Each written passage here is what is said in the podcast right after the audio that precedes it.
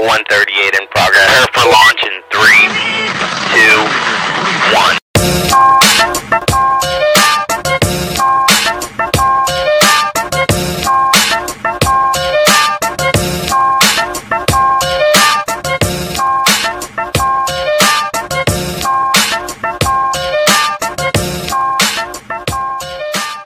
Κυρίες και κύριοι, καλησπέρα σας. Καλώς ήρθατε στην εκπομπή Σου γυρίζει το μάτι νούμερο 252 με την ομάδα του Νέου Μονίμαρ στο ραδιόφωνο του The Press Project. Αλλά και σήμερα, χαχά, σας τη σκάσαμε.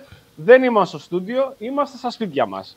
Αυτό βέβαια δεν επηρεάζει καθόλου την εύρυθμη λειτουργία της εκπομπής, διότι είναι επικίνδυνα εκεί έξω, αγαπητοί μας ακροατές. Είναι πάρα πολύ επικίνδυνα τα πράγματα μέρα με τη μέρα δυσκολεύουν και πρέπει να φυλαχτούμε, να φυλάξουμε, να φυλάξουμε τους εαυτούς μας και τους ανθρώπους που αγαπάμε. Ως εκ τούτου θα κάτσουμε σπίτι, διότι έξω η Μπάρμπαρα... Η Μπάρμπαρα, η Μπάρμπαρα λοιπόν έτσι τη λένε, λισομανάει. Και επειδή ο Δημήτρης ο Κούλαλης που είναι μαζί μας, γεια σου Δημήτρη. Καλησπέρα, καλησπέρα. Είναι ευαίσθητο παιδί, είναι πολύ ευαίσθητο παιδί. Δεν θέλω να τον εκθέσω σε κίνδυνο. Του είπα σήμερα θα κάτσεις σπίτι σου, όπως ο Γιάννης ο Μπάκος. Καλησπέρα, καλησπέρα, παιδιά. Ο οποίος δεν είναι τόσο ευαίσθητος, είναι λίγο πιο σκληράγωγημένο από τον Κούλαλη. Αλλά παρόλα αυτά, επειδή είπαμε φυλάμε τους ανθρώπους μας, λέω παιδιά σήμερα σπίτια, διότι θα βγείτε έξω να παγώσετε, θα κρυώσετε, θα αρρωστήσετε, θα βήξετε, θα πεθάνετε. Και λέω δεν είναι λογικό αυτό το πράγμα.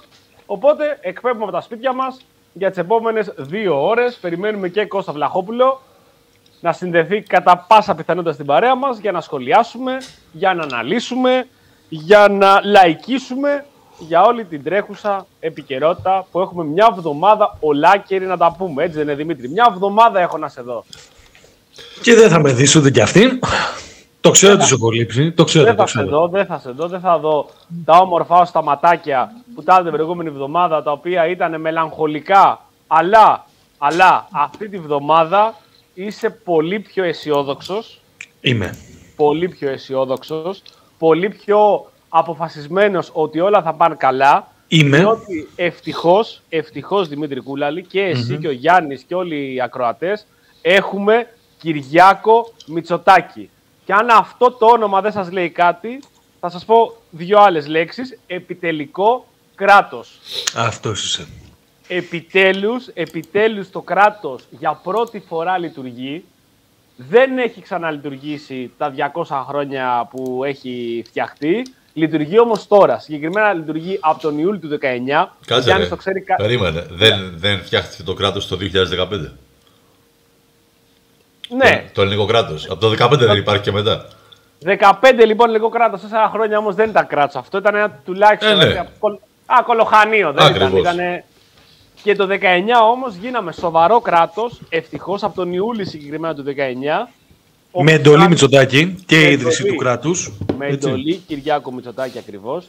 Και φτάνουμε Γενάρη του 23, όπου είναι δίπλα μας, σε κάθε πολίτη, σε κάθε ανάγκη που χρειάζεται, σε κάθε επικίνδυνο καιρικό φαινόμενο, να μας ενημερώνει συνέχεια, συνέχεια όμως, δηλαδή, Το κακό Ζάβαλε είναι ότι παρά είναι δίπλα μας. ναι, και όντως, όντως. Και τώρα, ναι, δεν είναι δίπλα μας, δηλαδή πάνω μας ενίοτε. κιόλας Κυριάκο, μπορεί με να είναι. παρακολουθείς; Ναι, ναι, ναι. ναι.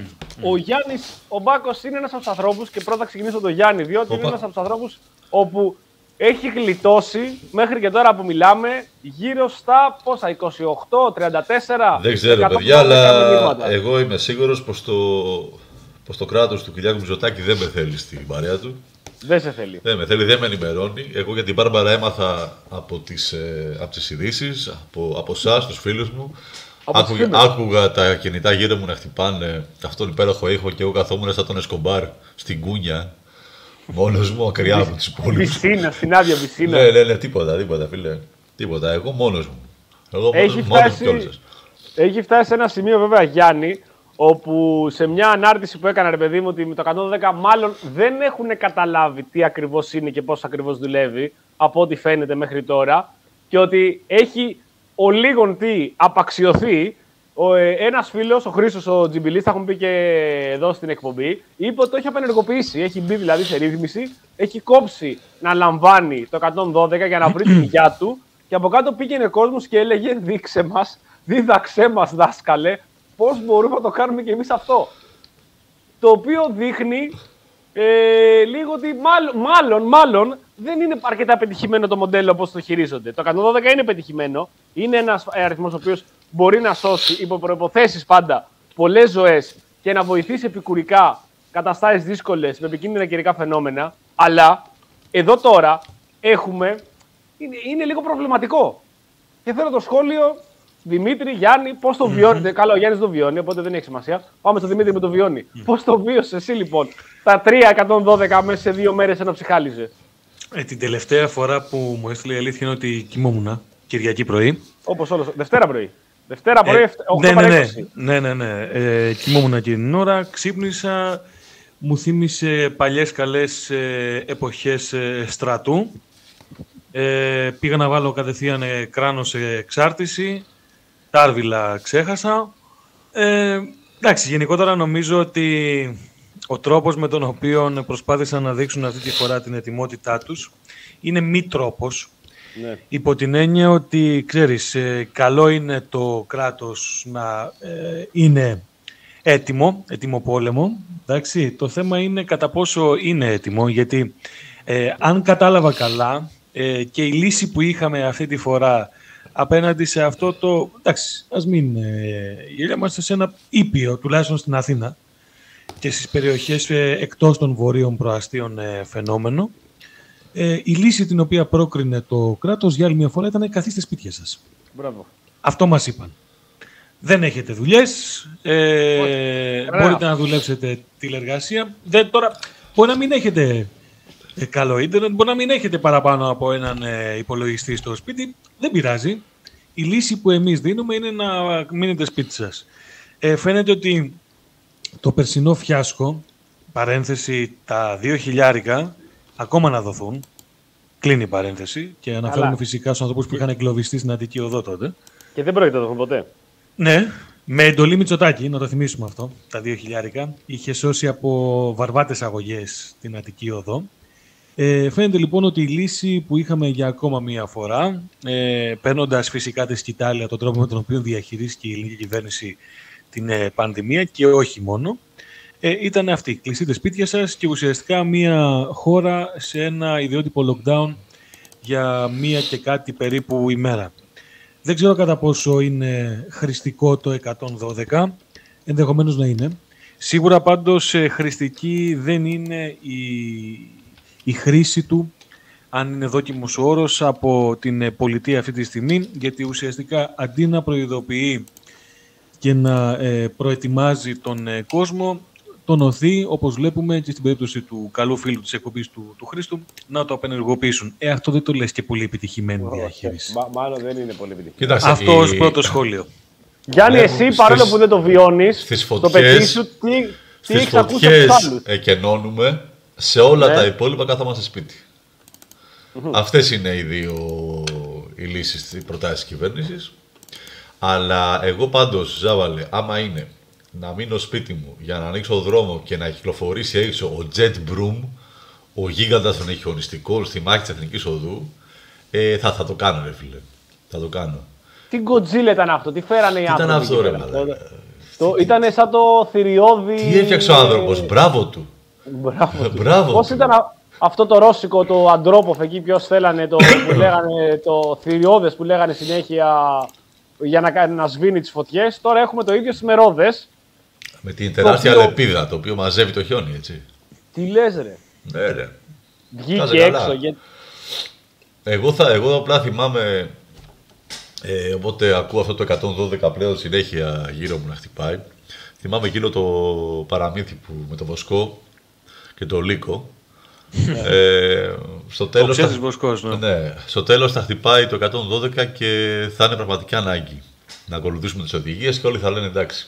Τώρα, Κλείστο. τι μα- Κλείστο, τι μας λένε τώρα, αυτοί πάλι τα ίδια. Κλείστο, κλείστο μαλάκα, κοιμάμαι.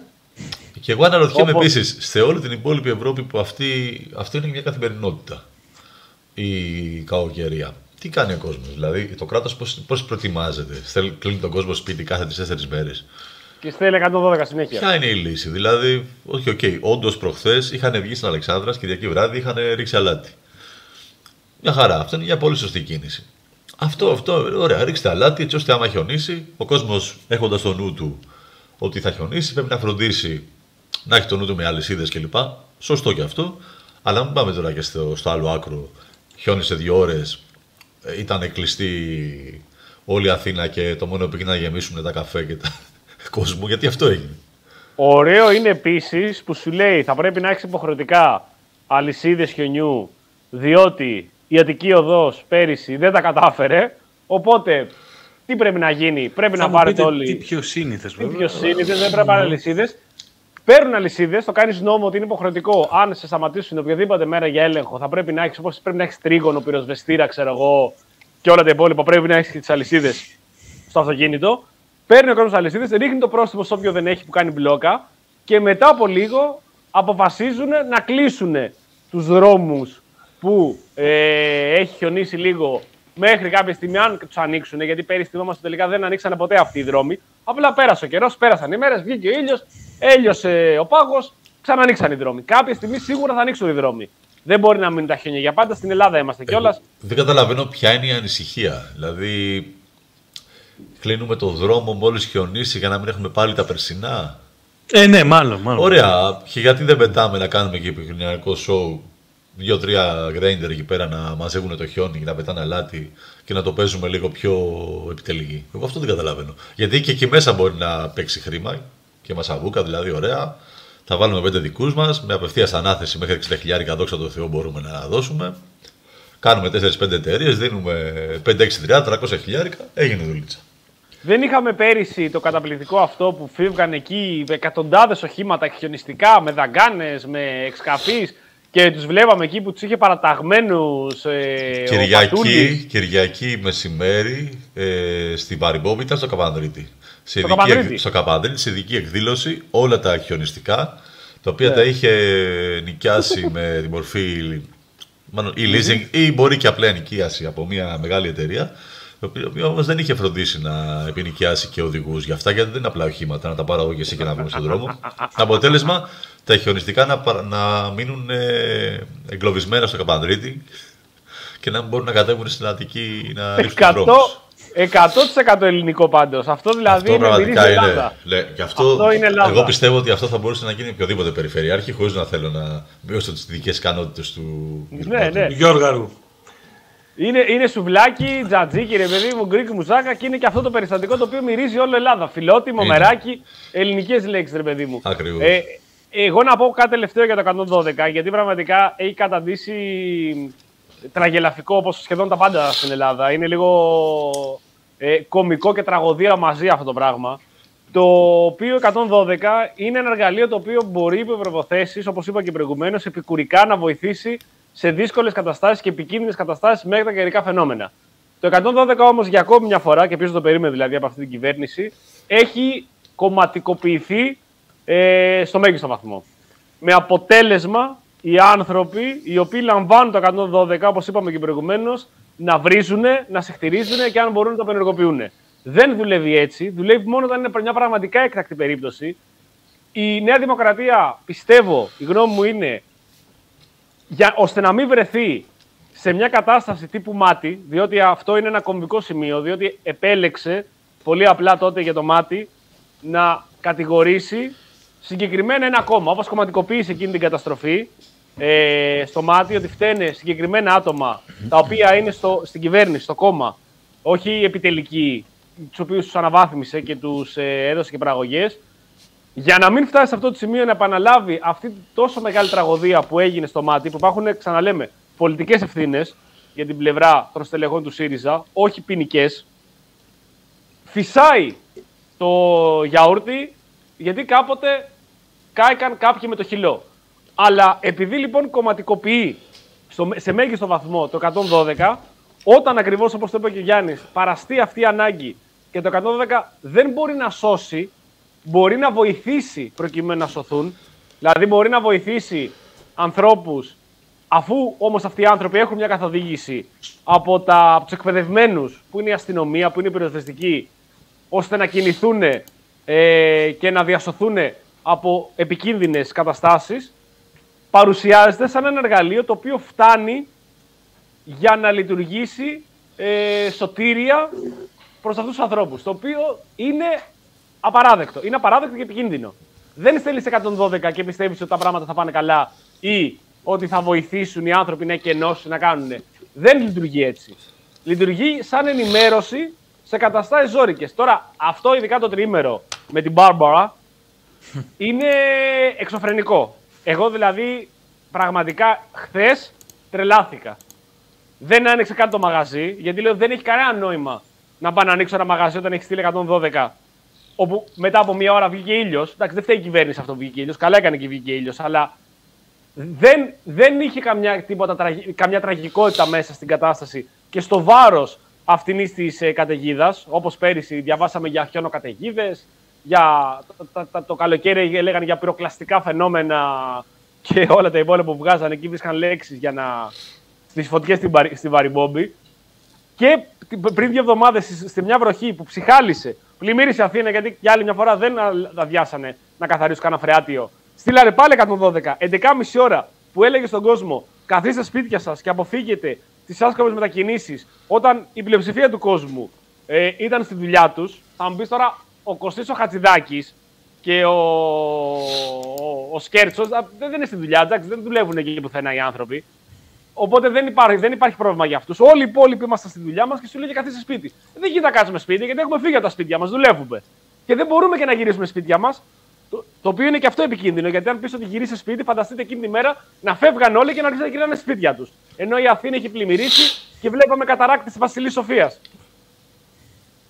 Είναι εξοργιστική η προσέγγιση της κυβέρνησης αυτό το πράγμα. Είναι εξαιρετικά επικίνδυνη. Είναι απλά πολύ τυχερή μέχρι τώρα που δεν έχουμε καμιά καταστροφή από το πουθενά όμως. Από το πουθενά, διότι δεν έχουμε τέτοιο ε, βαρύ, επικίνδυνο όπως είχαμε στη φωτιά στο μάτι. 15 μποφόρ σε 20 λεπτά τη στιγμή που πέρασε στη Μεσογείο, σκότωσε, έκαψε 103 ανθρώπους. Όσο και αν δεν θέλουν από την κυβέρνηση να το επισημαίνουν αυτό το πράγμα και βγαίνει ο Χρυσοχοίδης και λέει η κυβέρνηση, ο ΣΥΡΙΖΑ που τους έκαψε, αδιανόητο αυτό το πράγμα, ή ο Πατούλης που έλεγε στη Δούρου ότι τι ήρθατε εδώ για να μας κάψετε και εμάς. Και αυτό με αφορμή και και ένα podcast που άκουσα πρόσφατα, στο οποίο έλεγε ότι εντάξει, στο ΣΥΡΙΖΑ κανένας δεν, δεν καταλόγησε ε, τη φωτιά στο μάτι και ότι ευθύνονται. Εντάξει. Δες τους υπουργούς, δες την κυβέρνηση και δες ποιος τελικά καταλογίζει όλο αυτό το οποίο είναι εξοργιστικό. Χωρίς να προσπαθήσω προφανώς, δεν το έχω κάνει ποτέ αυτό το πράγμα για να καλύψω κάποιον. Υπάρχουν ξεκάθαρες πολιτικές ευθύνες. Το θέμα είναι στο ποινικό τι κάνουμε. Και τώρα η κυβέρνηση τι κάνει; 8 παρα 20, Δευτέρα πρωί, που έξω ψυχάλιζε και έχει λίγο χιόνι, έστειλε 112 και έλεγε καθίστε σπίτια σας και μην αποφύγετε τις μετακινήσει. Άμα είναι να λύσουμε οτιδήποτε, το καλοκαίρι τι κάνει όταν έχει φωτιές, έκλε τα δάση. Σου λέγε απαγορεύεται να περπατάς και να πηγαίνεις στα δάση. Ναι. Διότι δεν σβήνουμε καμιά φωτιά. Κάποια στιγμή θα σβήσει από μόνη της. Κάποια στιγμή ο πάγο θα λιώσει από μόνος του. Κάποια στιγμή όλα θα γίνουν. Δεν χρειάζεται να κάνουμε εμείς κάτι. Α είναι καλά η φύση. Θα φτιάχνουν όλα μόνη της. Εντάξει, και επειδή μιλάμε για φύση, και ας αφήσουμε πίσω το 112, είναι να κάνουμε ένα σχόλιο και για την ιστορία στην Τουρκία και τη Συρία. Ναι. Με το, με το φωνικό σεισμό. Κάθε ώρα που περνάει εκατοντάδες άνθρωποι βρίσκονται νεκροί. Ε, η κατάσταση νομίζω ότι και στα δύο κράτη και στη Συρία και στην Τουρκία είναι εντάξει. Μέχρι στιγμής Γιάννη έχουμε 5.200 και, και αναμένουμε ε, Πάνω από πολύ μιλούν για ακόμα και 30.000 νεκρούς. Ε, είναι, είναι συγκλονιστικά τα, τα βίντεο τα οποία ε, έρχονται κυρίως από την ε, Τουρκία. Εγώ εδώ θα ήθελα να πω το εξής, ότι φυσικά ε, υπάρχουν, ε, εντάξει, το πρώτο κύριο μέλημα αυτή τη στιγμή είναι να μπορείς να σώσεις όποιον σώζεται. Ε, είναι πραγματικά συνταρακτικές, αλλά ταυτόχρονα και ανατριχιαστικές οι εικόνες που, που έρχονται ε, αυτές τις μέρες τους ε, δικούς μας είτε τηλεοπτικούς, είτε δέκτες, είτε στους υπολογιστές μας. Ε, και εγώ εδώ θέλω να κάνω δύο σχόλια. Πρώτα απ' όλα, πρώτα απ' όλα ε, ότι νιώθω ότι καμία απολύτως σχέση δεν έχω και ντρέπομαι ειλικρινά που αναπνέω τον ίδιο αέρα με διάφορα φασιστοειδή ε, είτε με και καλυμμένοι είτε χωρίς το προκάλημα του ε, πατριώτη ε, οι οποίοι βρήκαν αυτή τη στιγμή πάνω σε αυτόν τον ανίποτο πόνο, σε αυτή την απίστευτη τραγωδία να χύσουν το φασιστικό και το ρατσιστικό τους ε, δηλητήριο. Ε, είναι ε, καθήκια και ειλικρινά δεν θέλω να έχω καμία σχέση με αυτούς. Δεν είναι Έλληνες, δεν είναι πατριώτες, είναι μισάνθρωποι και τίποτα περαιτέρω. Ένα το κρατούμενο αυτό. Δεύτερον, ε, θα ήθελα να πω ότι, ε, ξέρετε, σεισμό, αυτόν τον τραγικό σεισμό, αυτό το τραγικό ξύπνημα του Εγκέλαδου, δεν βίωσε μόνο η Τουρκία. Το λέω αυτό γιατί καλός, φυσικά καλός, έχει σταλθεί μέχρι τώρα, θα λέγαμε ότι είχαμε μία ε, πολύ γρήγορη και πολύ μαζική αποστολή βοήθειας προς την Τουρκία, με ε, αποτέλεσμα να βλέπουμε ε, ακόμα και άνδρες της, ε, και γυναίκες της ΕΜΑΚ και όχι της ΕΚΑΜ, όπως ε, μπερδεύτηκε. Ε, αυτός έχει συνηθίσει να στέλνει ο Μητσοτάκης αυτό. λοιπόν, να στέλνουν λοιπόν βοήθεια από την πρώτη στιγμή και καλά κάνανε. Τώρα, αν θα μπορέσει να υπάρξει πεδίο για την διπλωματία των σεισμών, αυτό δεν είναι στην ε, δεν είναι για την ώρα και σίγουρα δεν, δεν, δεν αφορά ε, ε, εμένα. να πούμε όμως ότι ταυτόχρονα με το δράμα των Τούρκων βλέπουμε και τον δράμα των Σύριων.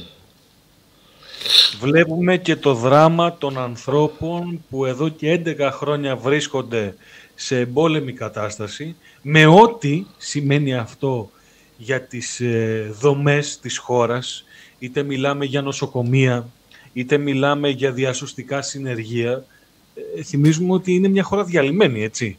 Δεν ξέρω τι από όλα έχει μείνει όρθιο σε αυτή τη χώρα. Τίποτα δεν ε, έχει μείνει. Ναι, το προφανές είναι ότι δεν έχει μείνει τίποτα. Και όπως έρθει και αυτό από ναι, πάνω και, και... και τους αποτελείωσε. Το λέω αυτό γιατί για άλλη μια φορά ε, βλέπουμε την υποκριτική στάση σύσσωμης της Δύσης, εντάξει, κυρίως ε, σε ό,τι αφορά τα καθημάς τουλάχιστον, ε, τον ανεκδίγητο τρόπο με τον οποίο πολιτεύεται αυτή τη στιγμή η Ευρωπαϊκή Ένωση, η οποία συνεχίζει ακόμα και την ίστατη στιγμή, όταν έχεις μια τέτοια τραγωδία, να μην θέλει να έχει καμία απολύτως σχέση με το κράτος της Συρίας. Μακάρι ο κατάλογος των νεκρών να σταματήσει εδώ. Δυστυχώς, όπως όλα δείχνουν, δεν θα σταματήσει η κάθε περιοχή έχει τους δικούς της λόγους για τους οποίους ζει αυτή την ανίποτη τραγωδία και δεν αναφέρομαι φυσικά μόνο στο χτύπημα του σεισμού, αναφέρομαι και σε ό,τι έχει να κάνει ε, με τους, ε, και με τις ε, δομές των κτηρίων και με τον τρόπο με τον οποίο διαβιούν αυτοί οι άνθρωποι. Το ζήτημα όμως είναι να δούμε ότι για άλλη μια φορά, ακόμα και μπροστά σε αυτό το το, σε, σε, αυτό το, σε, αυτή τη φρίκη, σε αυτή τη φρίκη πραγματικά, βλέπουμε για άλλη μια φορά οι πολιτισμένοι κατά τα άλλα αυτού του κόσμου να κρατούν δύο μέτρα και δύο σταθμά. Συμφώνα, Αυτό το συμφώνα με, τα, με τελευταία είδηση από το, τη Washington Post μέχρι πριν τρία λεπτά η τελευταία ανανέωση. Έχουμε 5.434 νεκρούς καταγεγραμμένους στην Τουρκία και περίπου 32.000 τραυματίες και στη Συρία 812 άνθρωποι νεκροί με περίπου 1.500 ε, τραυματίες. Αυτό που πρέπει να σημειώσουμε βέβαια ότι στην ε, Τουρκία ζουν και 3,5 εκατομμύρια Σύριοι πρόσφυγες ε, των οποίων οι υποδομές πλέον έχουν καταστραφεί ολοσχερός. Οπότε έχουμε συν 3,5 εκατομμύρια πρόσφυγες στον δρόμο. Ε, στην ε, Τουρκία γίνεται λόγος ακόμα και για κάποια εκατομμύρια αστέγων ε, δεν ξέρω που μπορεί να, σε τι μπορεί να οδηγήσει αυτό. Ε, στο επίπεδο, αυτό που έβαλε ο Δημήτρης σε μια διάσταση, την ε, διπλωματία των σεισμών, ε, το 1996 είχαμε το επεισόδιο των, ε, στα ιμια που είχε φέρει μια πολύ μεγάλη ένταση στις ελληνοτουρκικές σχέσεις, η οποία ουσιαστικά τερματίστηκε το 99 με τους δύο σεισμούς που ζήσανε οι δύο χώρες σε διάστημα τριών εβδομάδων. Όντως οι σεισμοί τότε ε, έπαιξαν ένα ρόλο στο κάπως να έρθουν ε, πιο κοντά τα Ενωτικό. δύο κράτη. Είχε ενωτικό, ναι. Το ένα κράτος βοήθησε το άλλο ε, και ήρθαμε πιο κοντά. Αυτό δεν σημαίνει πως έτσι καλοδεχόμαστε τέτοια γεγονότα. Απλά αν μπορεί κάτι τέτοιο να βοηθήσει λίγο στο να πέσουν οι τόνοι στην ε, ένταση, χωρίς να χρειαστεί να έχουμε και εδώ έναν αντίστοιχο σεισμό, βέβαια, έτσι. Ε, τι να πω. Να, να πούμε κάτι σημαντικό εδώ. Ε, ε, υπάρχουν από ό,τι βλέπω εδώ και στα σχόλια αρκετές ε, αναφορές και ακροατών για τη συλλογή προμηθειών για τους πληγέντες. Στον, ο Άρης μας γράφει ότι στη Θεσσαλονίκη συλλέγονται ε, ήδη πρώτης ανάγκης στο Δημαρχείο και να πούμε επίσης ότι Και ο Ερυθρός Σταυρός. ναι, αλλά βλέπω και το ΠΑΜΕ και τα εργατικά κέντρα και συνδικάτα Σωστό. συγκεντρώνουν ηλική βοήθεια για τους σεισμοπαθείς στην ε, Τουρκία. Εμείς θα παραθέσουμε, θα το στείλω τώρα στο, στο Γιάννη, τα σημεία συγκέντρωσης των, ε, των υλικών ε, που χρειάζονται υλικής βοήθειας για τους σεισμοπαθείς της ε, Τουρκίας και θέλω ταυτόχρονα για να αναδείξουμε αν θέλετε για άλλη μία φορά αυτό που πάρα πολλές φορές λέμε ότι ξέρετε στις δυσκολίες ε, οι αδύναμοι δείχνουν τη δύναμή τους και ότι ουσιαστικά η δύναμη της εργατικής τάξης είναι τίποτα λιγότερο, τίποτα περισσότερο από τη δύναμη της ε, αλληλεγγύης. Είχαμε τους μετανάστες εργάτες γης της Μανολάδας, ξέρουμε πάρα πολύ καλά τι σημαίνει Μανολάδα. Ε, είχαμε λοιπόν τους ανθρώπους από το Μπαγκλαντές, είναι εργάτες που έχουν αφήσει πίσω τους την πατρίδα τους και τις οικογένειές τους και όπως πάρα πολύ καλά ξέρουμε, δουλεύουν στις πιο δύσκολες συνθήκες. Αυτοί λοιπόν οι άνθρωποι, οι άνθρωποι που έχουν μάθει στην πράξη την δύναμη και τη σημασία της οργάνωσης και της αλληλεγγύης, βλέποντας όλα τα τραγικά που συμβαίνουν αυτές τις ώρες, αυτές τις μέρες στην Τουρκία και στη Συρία και έχοντας μάθει για το κάλεσμα αλληλεγγύης του ΠΑΜΕ, συγκέντρωσαν από το, ρισ- από το ειστέρημά τους ένα χρηματικό ποσό για την αγορά ε, ειδών πρώτης ανάγκης προκειμένου να σταλούν αυτά στους ε, πληγέντες. Ας το κρατήσουμε αυτό ως μια μικρή χαραμάδα ελπίδας, δύναμης και αισιοδοξίας τη στιγμή που όπως βλέπουμε ο θάνατος ε, κρύβεται μέσα, κυριολεκτικά μέσα στα, στα ερήπια, στους τόνους τσιμέντου ε, στην Τουρκία και στην ε, Συρία αυτή τη στιγμή. Οι εικόνες πραγματικά αυτές που βλέπουμε τις τελευταίες ημέρες είναι συγκλονιστικές. Ε, παιδιά, μωρά, τα οποία θυμόμαστε και σε όλους τους σεισμούς που έχουμε δει τα τελευταία χρόνια όταν βγαίνουν έξω ζωντανά, είναι σταγόνες αισιοδοξίας μέσα σε αυτή την ανίποτη καταστροφή που βιώνουν οι άνθρωποι.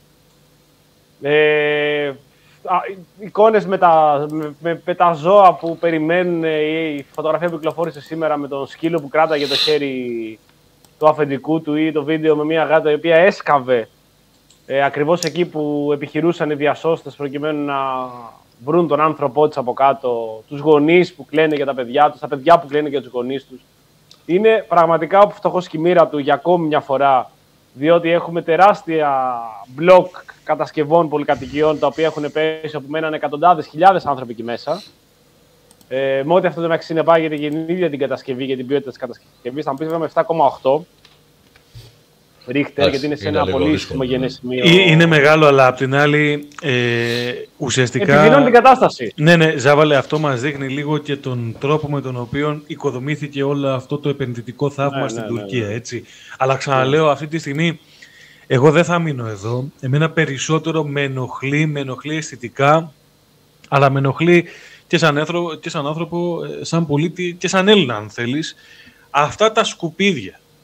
Να σου πω Αυτά κάτι τα, Δημήτρη, τα, για τα, αυτά. τα σκουπίδια, πραγματικά τα σκουπίδια. Είναι σκουπίδια, όπως το λες ακριβώς. Είναι μια πλήση εγκεφάλου που έχουν δεχθεί όλα αυτά τα χρόνια ε, ο- για τον εχθρό, για τον άλλον, αυτόν ο οποίος επι- επιβουλεύεται, γιατί δεν μπορούν να ξεχωρίσουν ε, μέσα στο μπερδεμένο και μικρό μυαλό τους ότι δεν υπάρχει καμία διαφορά ανάμεσα στους λαούς και αυτή την όξυνση των πνευμάτων για μικροπολιτικές, μικροπολιτικές σκοπιμότητες το κάνουν οι κυβερνήσεις, είτε είναι ελληνικές κυβερνήσεις, είτε είναι τουρκικές κυβερνήσεις.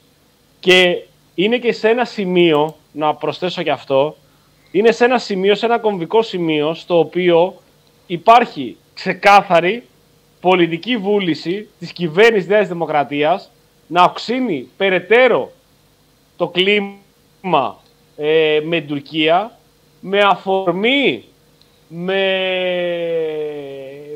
με ευθύνη των δηλώσεων του Ερντογάν που και αυτός επιλέγει σαν ε, πρόεδρος της Τουρκίας να δημιουργήσει και αυτός έναν εξωτερικό εχθρό όπως έχει δημιουργήσει άλλος εδώ και πάρα πολλά χρόνια εσωτερικό εχθρό οποίο, που είναι ο Κούρδος, είναι ο κομμουνιστής, είναι ο αριστερός, είναι όποιος τέλος πάντων δεν θέλει ε, τον Ερντογάν για πρόεδρο. Και τους γκουλενιστές βρίσκει συνέχεια, είτε είναι εσωτερική είτε εξωτερική. Αντίστοιχα και εδώ η Ελλάδα, η κυβέρνηση μάλλον, η ελληνική κυβέρνηση, η κυβέρνηση του Μητσοτάκη, εδώ και μια διετία έχει επιλέξει το δρόμο της όξυνσης, ε, τον, του, αυτού του μπαράζ ε, εξοπλιστικών προγραμμάτων και των δηλώσεων κυβερνώντων και υπουργών όπου θα μπουκάρουμε εκεί, θα κάνουμε εκεί, έλεγε ο Γεωργιάδης, αν απογειωθούν τα Ραφάλ, θα ρίξουν μια ροκέτα και θα φτάσει Άγκυρα και θα το κάνει ε, οικόπεδο την πρωτεύουσα. Και αυτοί οι άνθρωποι, οι οποίοι είναι πολλά χρόνια από πίσω αυτή η ιστορία, αλλά πάντα περνάει τις φάσεις της, περνάει τα ύψη της και τα βάθη της γενικότερα στο πώς επιλέγει η κάθε κυβέρνηση να χειριστεί το, το συγκεκριμένο αφήγημα. Αυτή η κυβέρνηση έχει επιλέξει εδώ και δύο χρόνια να κορυφώσει την ένταση προκειμένου να συσπυρώσει το εκλογικό της, την εκλογική της δεξαμενή και βάση δείχνοντας συνέχεια έναν οριακά εξαγριωμένο Τούρκο και έναν Σουλτάνο, έναν παρανοϊκό που λένε συνέχεια στο, στο Sky και σε άλλα τα κανάλια, ο Ερντογάν, ο οποίος και από την άλλη δηλώνει και αυτό θα, είναι, θα πάμε νύχτα και δεν θα μας καταλάβουν.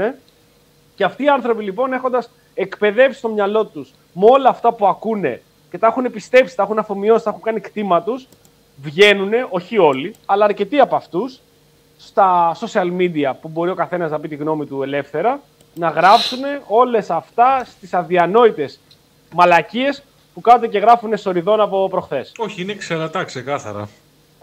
Κοίταξε είναι, είναι, είναι, είναι επικίνδυνο αυτό το πράγμα, mm. αλλά αυτό το οποίο λες και εσύ λες ακριβώς δεν θέλω να αναπνέω τον ίδιο αέρα. Εγώ επιλέγω να, ναι μεν τα διαβάζω, αλλά επιλέγω να διαφορώ. Ε, οι μισάνθρωποι, ο, ο, ο, ο κακός ο άνθρωπος είναι παντού εκεί έξω.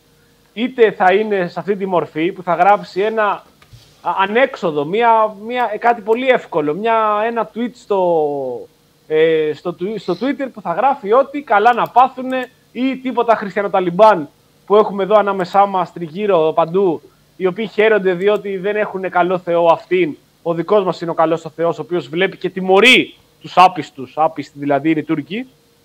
Ωραίος και τον βλέπουμε τριγύρω. Είναι πολύ ωραίο Θεός αυτός. ναι, αυτός είναι πολύ καλός Θεός, ο οποίος βλέπει και τιμωρεί. Τιμωρεί, τιμωρεί, ναι. Είναι, είναι, είναι και ο παραδοσιακός Θεός αυτός, έτσι. Ο, έτσι ο καλός, ο, ο παραδοσιακός, ο ορθόδοξος, ο Θεός αυτός είναι.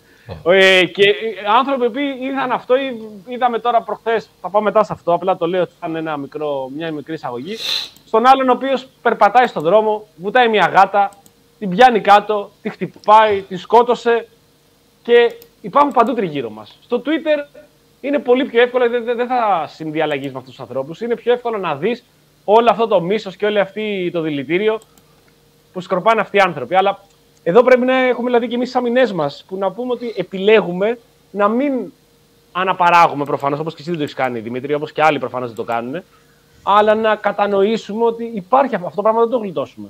Δεν, δεν θα γλιτώσει ποτέ. Κοίταξε, να, να τολμήσω μια, μια παράτολμη. Ε; Ναι. Μια, μια παράτολμη έτσι σύνδεση. Ίσως γι' αυτό οι στιγμές πραγματικής έγνοιας για αυτό, το που, για αυτό το πράγμα που λέγεται πατρίδα, οι στιγμές πραγματικής εθνικής και ψυχικής ανάτασης, όπως ήταν η εθνική αντίσταση,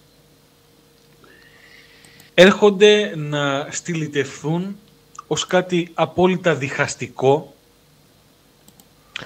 ως κάτι το οποίο όχι μόνο ανήκει στο παρελθόν, αλλά έχει πάνω του φαρδιά πλατιά τη στάμπα της εθνοπροδοσίας. Γιατί το λέω αυτό; Με τη σημερινή Νομίζω- δήλωση. Ναι. Ναι. Ναι, ναι, ναι. Νομίζω όλοι έχουμε δει όχι μόνο την ανιστόρητη, σκόπιμα ανιστόρητη, για άλλη μια φορά. Ο Μητσοτάκης και οι λιγογράφοι του δεν κάνουν λάθη σε τέτοιες περιπτώσεις. Εντάξει. Έχουμε λοιπόν ε, για μία ακόμα φορά τον επικεφαλής, συγγνώμη, της συντηρητικής παράταξης της χώρας, με τις φασίζουσες συμπεριφορές του, με την συγκεντρωτική και αυταρχική λογική του, πολιτική λογική, μια λογική η οποία έχει οικοδομήσει, εκτός από ένα κράτος Λεβιάθαν, ένα κράτος το οποίο συνδιαλέγεται, αν όχι δεν έχει παραχωρήσει πλήρως τους εκτελεστικούς του βραχίονες στο οργανωμένο έγκλημα, κλείνει η παρένθεση. Βλέπουμε λοιπόν τον επικεφαλής αυτού του Βόρβορου, αυτού του κράτους, να κουνά το δάχτυλο σε εκείνον τον λαό, ο οποίος στις ελάχιστες στιγμές της ιστορίας του που μπόρεσε να δει την αλήθεια, μία αλήθεια η οποία δεν βολεύεται με το εθνικιστικό, με το φασιστικό, με το θρησκόληπτο, εν πάση περιπτώσει, με εκείνο το είδος μίσους που βολεύει την αναπαραγωγή όχι μόνο ενός φαύλου, μιας φαύλης πολιτείας, ανα- αλλά ενός εκμεταλλευτικού συστήματος που θέτει στη βάση του αυτήν ακριβώς τη λογική. Να πεθάνεις εσύ για να ζήσω εγώ. Βλέπουμε λοιπόν ότι αυτό το σανό το οποίο ταΐζεται, το σανό γεμάτο μίσος, που βλέπουμε στα δελτία ειδήσεων των κεντρικών καναλιών της χώρας, το τι γίνεται στην Τουρκία να καταλαμβάνει περισσότερο, περισσότερη ώρα στο δελτίο ειδήσεων από ότι το τι συμβαίνει μέσα στη χώρα. Εντάξει. Αυτή τη στιγμή να έχει κύριο ενορχιστρωτή του τον Πρωθυπουργό της χώρας.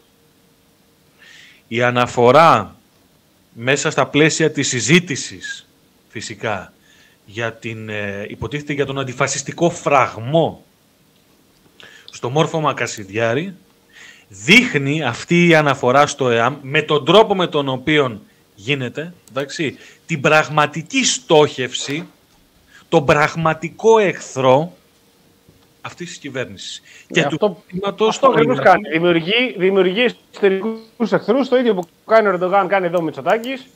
Όπου δημιουργεί εσωτερικούς εχθρούς και βγαίνει και λέει ότι. Ακριβώς. η- Α- α- έχουμε στη μία περίπτωση τον Ερντογάν, έχουμε το ΠΚΚ, έχουμε τους αριστερούς, έχουμε το ΧΑΝΤΕΠΕ, έχουμε τους πρώην συμμάχους, δεν είναι μόνο ο Γκιουλέν, εντάξει. Έχουμε τους δημοσιογράφους, ωραία, να βρίσκονται για τον Ερντογάν στο πύρτο εξώδρο. Φυσικά όλα αυτά στα πλαίσια έτσι, και στη φάση της όξυνσης της συμμετοχής της Τουρκίας στο ευρύτερο γεωπολιτικό παζάρι, στις, ε, τη- τη- στην προσπάθεια διεκδίκησης της Τουρκίας στο μερίδιο που αναλογεί στη δική της αστική τάξη ε, και στην Ανατολική Μεσόγειο, αλλά φυσικά και στις σχέσεις με τη Ρωσία και με τον ΝΑΤΟ. Έρχεται λοιπόν εκείνη η στιγμή που βλέπουμε ότι εκείνο το οποίο μας συνδέει με, τον, με τους απέναντι, τους απέναντι που μάθαμε να τους μισούμε και να μας μισούν, όχι απλά είναι κάτι περισσότερο από αυτά που μας χωρίζουν, εντάξει. Ε, θα λέγαμε ότι ουσιαστικά βρισκόμαστε αυτή τη στιγμή σε ένα πολύ κομβικό σταυροδρόμι και για τους δύο λαούς. Εγώ, και κλείνω την τοποθέτηση αυτή, δεν είμαι από εκείνους ε, που λένε ότι το Αιγαίο ανήκει στα ψάρια του. Όχι, το Αιγαίο δεν ανήκει στα ψάρια του. Από την άλλη όμως, δεν είμαι και από εκείνους οι οποίοι με πρόσχημα τον Τούρκο πνίγουν πρόσφυγες. Αυτά. Μάλιστα, Γιάννη. Έλα, φίλε. Εδώ είμαστε. α, για την Τουρκία γενικότερα, άμα θες κάτι να προσθέσεις. Ε, όχι, δεν έχω να προσθέσω τίποτα άλλο. Ε, είναι Να πολύ, πολύ θλιβερό όλο αυτό. Ας μείνουμε σε, στους σεισμούς. Να δούμε πώς θα εξελιχθεί η κατάσταση. Μην ξεχνάμε και τη Συρία. Ως εκεί, από εκεί και πέρα όλα τα επιστημονικά δεδομένα τα οποία διαβάζουμε είναι τρομερά ανησυχητικά για το τι έχει γίνει κάτω από τη γη, μετακινήσεις των ε, πλακών, το ρήγμα της Ανατολίας, όλα αυτά μας κάνει και εμάς εδώ, όσο και να επιμένουν οι επιστήμονες ότι δεν επηρεαζόμαστε, να έχουμε μια επιπλέον ανησυχία. Υπάρχει πολλοί κόσμος που πραγματικά τρέμει τους σεισμούς. Εντάξει, θα μου πεις ποιος δεν φοβάται το σεισμό, όλοι το φοβούνται. Απλά υπάρχουν και άνθρωποι που πραγμα- πραγματικά τον τρέμουν το σεισμό, δεν μπορούν να τον διαχειριστούν, μου διάζουν ολόκληροι. Ε, βέβαια. Πρέπει, να- ε, πρέπει να, να, να... Μάλλον, όχι πρέπει. Οφείλουμε να γνωρίζουμε ότι είμαστε σε μια περιοχή η οποία είναι εξαιρετικά σεισμογενής.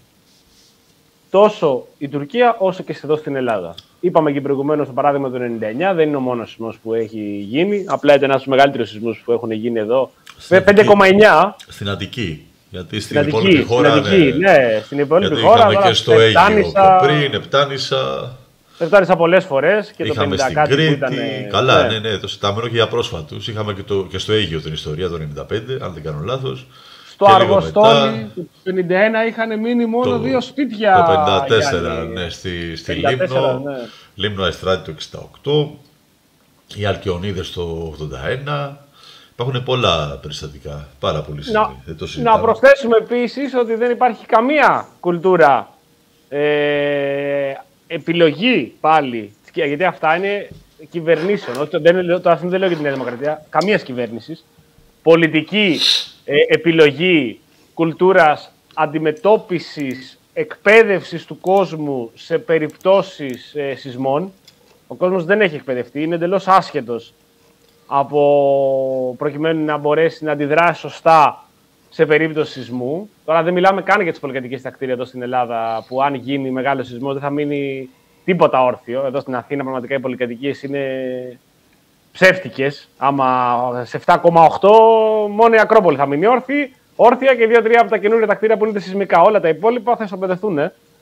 Αλλά και δεν γίνονται ακόμη και τώρα, το 2023, ε, σεμινάρια επαναλαμβανόμενα, μαθήματα σε μαθητές, σε φοιτητές, σε εργαζόμενους, με σκοπό να τους εκπαιδεύσουν, να μπορέσουν να αντιδράσουν συντεταγμένα, σωστά, με ψυχραιμία όσο γίνεται, ε, αν γίνει ένας μεγάλος σεισμός. Τίποτα, τίποτα απολύτως.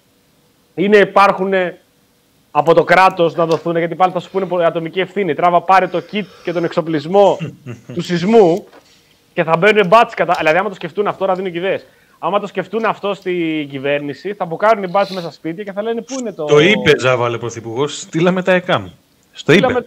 Ναι, τα ΕΚΑΜ. Στείλαμε τα ΕΚΑΜ. Εκείνη το μυαλό του αυτό. Εκείνη το μυαλό του. Είχα κάνει και εγώ την προηγούμενη φορά λάθος με τα ΕΜΑ και τα ΕΚΑΜ. Απλά εγώ προς Δεν το είσαι- παρόν. Δεν είσαι πρωθυπουργός. Δεν είσαι πρωθυπουργός. Κάντε με Δυστυχώς, πρωθυπουργό. δυστυχώς θα έλεγα εγώ. Κάντε με πρωθυπουργό για μία μέρα και θα τη μάθω τη διαφορά ΕΚΑΜ με ΜΑΚ, σας το υπόσχομαι. Ωχ, Παναγία. Απλά ο πρωθυπουργός είναι πρωθυπουργός, εκεί και αν κολλάει το δυστυχώ του Γιάννη. Και ε, θα έπρεπε να γνωρίσει, ας πούμε ότι μπερδεύτηκε. Έχει πει κι, άλλες, ε, κι άλλα πράγματα που τα μπερδευτούν το λιγότερο. Αλλά σου λέω πραγματικά, αν τυχόν σου πει ότι πρέπει να έχεις ένα kit εξοπλισμού αντί με μια σφυρίχτρα, ένα φακό, ε, μια κουβέρτα, ε, πώς το λένε, μονοτική που έχεις, αν προλάβεις να την πάρεις σε ένα σημείο, θα σου πει πήγαινε αγόρασέ την. Θα βρούνε κατά πάσα πιθανότητα ε, κάποιον της Νέας Δημοκρατίας ο οποίος βγάζει τη- το kit αυτό για να στο πουλήσουν ε, και θα μπουκάρουν οι μπάτσε μέσα στο σπίτι, θα σπάνε την πόρτα, θα πούνε έχεις ε, το kit, όχι. Πρόστιμο, σύλληψη μέσα όπως είσαι. Κατάσχεση του σπιτιού. Δεν χρειάζεται να έχεις σπίτι, αφού δεν ξέρεις να το προστατεύεις. Εντάξει, ίσως να είναι ξέρεις, ε, η μόνη που θα συλλάβει η ελληνική αστυνομία. Θα συλλάβει το Αν σεισμό, είσαι- ρε. Άμα Ναι, γίνει το σεισμό, σεισμό, θα συλλάβεις. πολύ, πολύ πιθανό. Κοίταξε, είναι, γενικότερα είναι πάρα πολύ εύκολο στην ελληνική αστυνομία να συλλάβει οποιονδήποτε άλλο Ναι.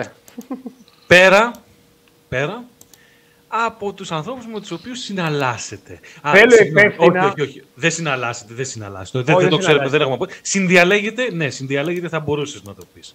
Κούλαλη, Τουλάχιστον- θέλω υπεύθυνα έναν άνθρωπο να με ενημερώσει, διότι δεν ξέρω, δεν το διάβασα, τι γίνεται με αυτόν τον τζιλιμπουνεδάκι, πώς διάλογο το λένε, Ναι.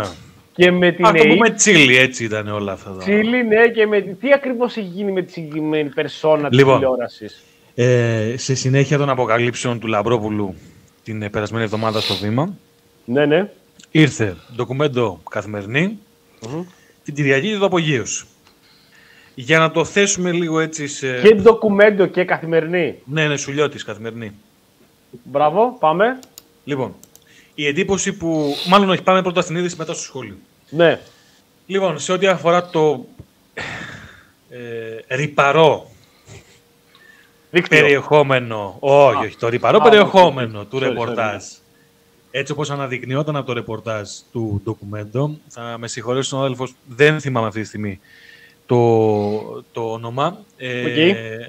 Λοιπόν, ουσιαστικά είχαμε έναν από τους ε, εμπλεκόμενους στην υπόθεση των ε, καυσίμων, της λαθρεμπορίας καυσίμων, όπως αυτή αναδείχθηκε την, περασμένη, την προ, περασμένη εβδομάδα πλέον από το ρεπορτάζ του Λαμπρόπουλου, του Βασίλη του Λαμπρόπουλου στο, στον, ε, στο, στο βήμα, ο οποίος όχι μόνο φαίνεται να έχει σχέσεις ε, με, την, ε, με την αστυνομία, αλλά όπως δείχνει το ρεπορτάζ, για να είμαστε προσεκτικοί στις διατυπώσεις, Ναι, ναι, με ναι. μπροστινό τον γνωστό είναι η αλήθεια. Όποιος έχει παρακολουθήσει έστω και μία φορά στη ζωή του ρεπορτάζ του Star, ε, πα- ειδικά παλιότερα καλοκαίρι, Μύκονο και όχι μόνο, το Τζίλι θα το ξέρει, δεν υπάρχει περίπτωση.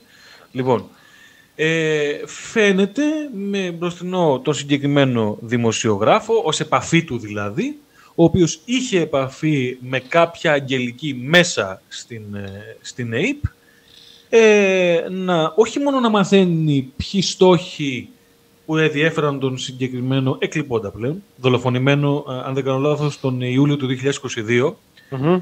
ε, λαθρέμπορα, ε, μάλλον πρατηριούχο. Ε, στα- Αυτός είχε, ε, αυτός είχε καυσίμων. τα silk oil. Ναι, λοιπόν. Όχι μόνο λοιπόν είχε την επαφή για να ξέρει ποιοι βρίσκονται σε επισύνδεση, αλλά όπως όλα δείχνουν, παρήγγελνε επισυνδέσεις, αλλά και διακοπή επισυνδέσεων. Είναι λίγο μαγεία, μαγεία, να ξέρουν, να ξέρουν όλοι πώς λειτουργεί η φασούλα στην ΕΕΠ και να μην ξέρει ο ίδιος ο Πρωθυπουργός. Θυμίζω, ο πολιτικός προϊστάμενος, ο διοικητικός προϊστάμενος της ΕΕΠ. Είναι επίσης μαγεία να βλέπουμε αξιωματικούς, ανώτατους αξιωματικούς της Ελλάς, όχι μόνο να συνδιαλέγονται είτε δια αντιπροσώπων είτε απευθείας με το οργανωμένο έγκλημα, ε, αλλά ενώ οι προϋποθέσεις για να μεταβεί κάποιος στο εσωτερικών υποθέσεων είναι να μην υπάρχει η παραμικρή υποψία πάνω από το όνομά του, εκείνοι, όπως όλα δείχνουν και βάσει των πληροφοριών, να παίρνουν τελικά τη θέση αυτή στις πρόσφατες κρίσεις. Λοιπόν, το σχόλιο λοιπόν εδώ, αυτό είναι το story πάνω κάτω. Το σχόλιο λοιπόν εδώ είναι πολύ συγκεκριμένο. Η... Είναι λίγο φαϊνότερο ότι οι αποκαλύψεις οι οποίες έρχονται το τελευταίο διάστημα στην επικαιρότητα, εντάξει, βλέπουν το φως της δημοσιότητας έτσι κατά το δημοσιογραφικό κλισέ, ε, προέρχονται ξεκάθαρα από κύκλους της αστυνομίας. Ναι. Εντάξει, λοιπόν, για όποιον ε, δεν χρειάζεται να είσαι στο αστυνομικό ρεπορτάζ, εγώ δεν έχω κάνει αστυνομικό ρεπορτάζ, αλλά ε, είμαι φανατικός αναγνώστης εφημερίδων και μπορώ πάνω κάτω να σχηματίσω μία άποψη. Για μένα τουλάχιστον λοιπόν αυτό είναι φανερό, ότι οι διαρροές υπάρχουν μέσα από την αστυνομία. Εάν αυτό λοιπόν συμβαίνει και με δεδομένο τα όσα έλαβαν χώρα το τελευταίο διάστημα ε, σχετικά και με την, ε, και με την υπόθεση του Ιού Θεοδωρικάκου μετά μέσα στην, ξέρετε, ε, και στο εσωτερικών υποθέσεων, αλλά και με την υπόθεση γενικότερα της Greek Mafia. Έχω την εντύπωση λοιπόν ότι όσα μάθαμε κατά λάθος, και λέω κατά λάθος γιατί ο, η πολιτική ηγεσία του Υπουργείου δεν ξέρει κάτι. Εντάξει, έτσι τουλάχιστον ε, μας λέει, μας είπε. την Κανείς δεν ξέρει τίποτα γενικότερα. Κανείς δεν ξέρει τίποτα. Σε αυτή την, ε, σε αυτή την ε, κυβέρνηση όλα γίνονται τα καλά με εντολή Πρωθυπουργού. Εντολή Μητσοτάκη είπαμε προηγουμένως για την Αττική Οδό. Για τα κακά πίνουμε την ίσαν. Δεν ξέρουμε τίποτα. Λοιπόν, Συμβαίνουν. ε, φαίνεται λοιπόν πως όλα όσα ξέρουμε ε, προέρχονται μέσα από τις εμφύλιες διαμάχες ε, εντός της ελληνικής αστυνομίας. Ε, εμφύλιες διαμάχες οι οποίες ε, προφανώς έχουν να κάνουν με φατρίες οι οποίες ε, αντιπροσωπεύουν διαφορετικές πτυχές του οργανωμένου εγκλήματος. Σαν τις μαφίες θα λέγε κάποιος. Σαν τις μαφίες. Ε, βρισκόμαστε λοιπόν σε ένα πάρα πολύ επικίνδυνο σταυροδρόμι και θα, το, θα καταλήξω με αυτό το σχόλιο μου. Στις οποίες, όπως πολύ εύστοχα μου έλεγε σε μια συνέντευξη ε, που ε, μου παραχώρησε πρόσφατα η Ντόρα Γιαννάκη. Η Ντόρα Γιαννάκη είναι ε, εμπειρογνώμονας ε, πολιτικών ασφαλείας και δικαιοσύνης και πολιτική επιστήμονας. Έχουμε αυτή τη στιγμή το μοντέλο της μηδενικής ανοχής, ένα μοντέλο από τη νέα Υόρκη του, της δεκαετίας του 90 μας έρχεται και εφαρμόζεται αυτή τη στιγμή. Του Τζουλιάνι. Ναι, ακριβώς. Να εφαρμόζεται απέναντι στον, ε, στον κόσμο της εργασίας, να εφαρμόζεται απέναντι στην νεολαία, αφήνοντας απόλυτα άνεξι, στις πλατείες κτλ. κτλ αφήνοντας απόλυτα ανεξέλεκτο το οργανωμένο έγκλημα. Αυτό ζούμε αυτή τη στιγμή. Το γιατί, εκείνοι το ξέρουν, όχι εμείς. Μάλιστα. Πο- ε, δεν, μου- δεν μου κάνει καμία έκπληξη εντωμεταξύ, μια και τώρα το κατάλαβα ακριβώς τι ακριβώς γίνεται με αυτόν τον ε, τσιλιμπουνιδάκι, πώς λέγεται ο άνθρωπος. Ε, δεν περιμένεις τίποτα Ήταν κάτι συνδετικός άλλο. κρίκος μας, αλλά εντάξει. Ναι, ναι, ναι. Από όλο αυτό το Λούμπεν ε, στοιχείο το, του, του κοσμικού και των κουτσομπολίστικων και ποιες θα είναι οι, οι, οι συνδιαλλαγές που έχουν με την ελληνική αστυνομία. Ε, είναι εκπληκτικό πραγματικά που για ακόμη μια φορά ο Μητσοτάκης ήταν πολιτικός προϊστάμενος και τώρα αυτό το οποίο κάνουν είναι να βγαίνουν διάφοροι. Νομίζω και ο Άδωνης Γεωργιάδης βγήκε πάλι πρόσφατα και είπε ότι η παιδιά η ΑΕΠ είναι ξέφραγο αμπέλι. Ναι, εντάξει. Ναι, είναι. Είναι. Γιατί πολιτικός προϊστάμενος ήταν ο Μπιτσοτάκη και ο διευθυντής της ΑΕΠ ήταν ένας ο οποίος ε, ε, είχε επιτυχίο στα, ε, στα κρουστά και στα πνευστά, αλλά αλλάξα τον νόμο προκειμένου να βάλετε άνθρωπο δικό σας, που ήταν απόφυτο από άσχετη εντελώς σχολή. Και τώρα μάλιστα έχει πλάκα γιατί ο, ο Μητσοτάκης βγαίνει και λέει περήφανος και περιχαρής ότι αλλάξαμε τον νόμο και είναι για να μπορεί κάποιος να γίνει διευθυντής ε, στην ΕΕΠ, διοικητής τη ΕΕΠ, πρέπει να είναι ή πρώην στρατιωτικός ή ε, διπλωμάτης.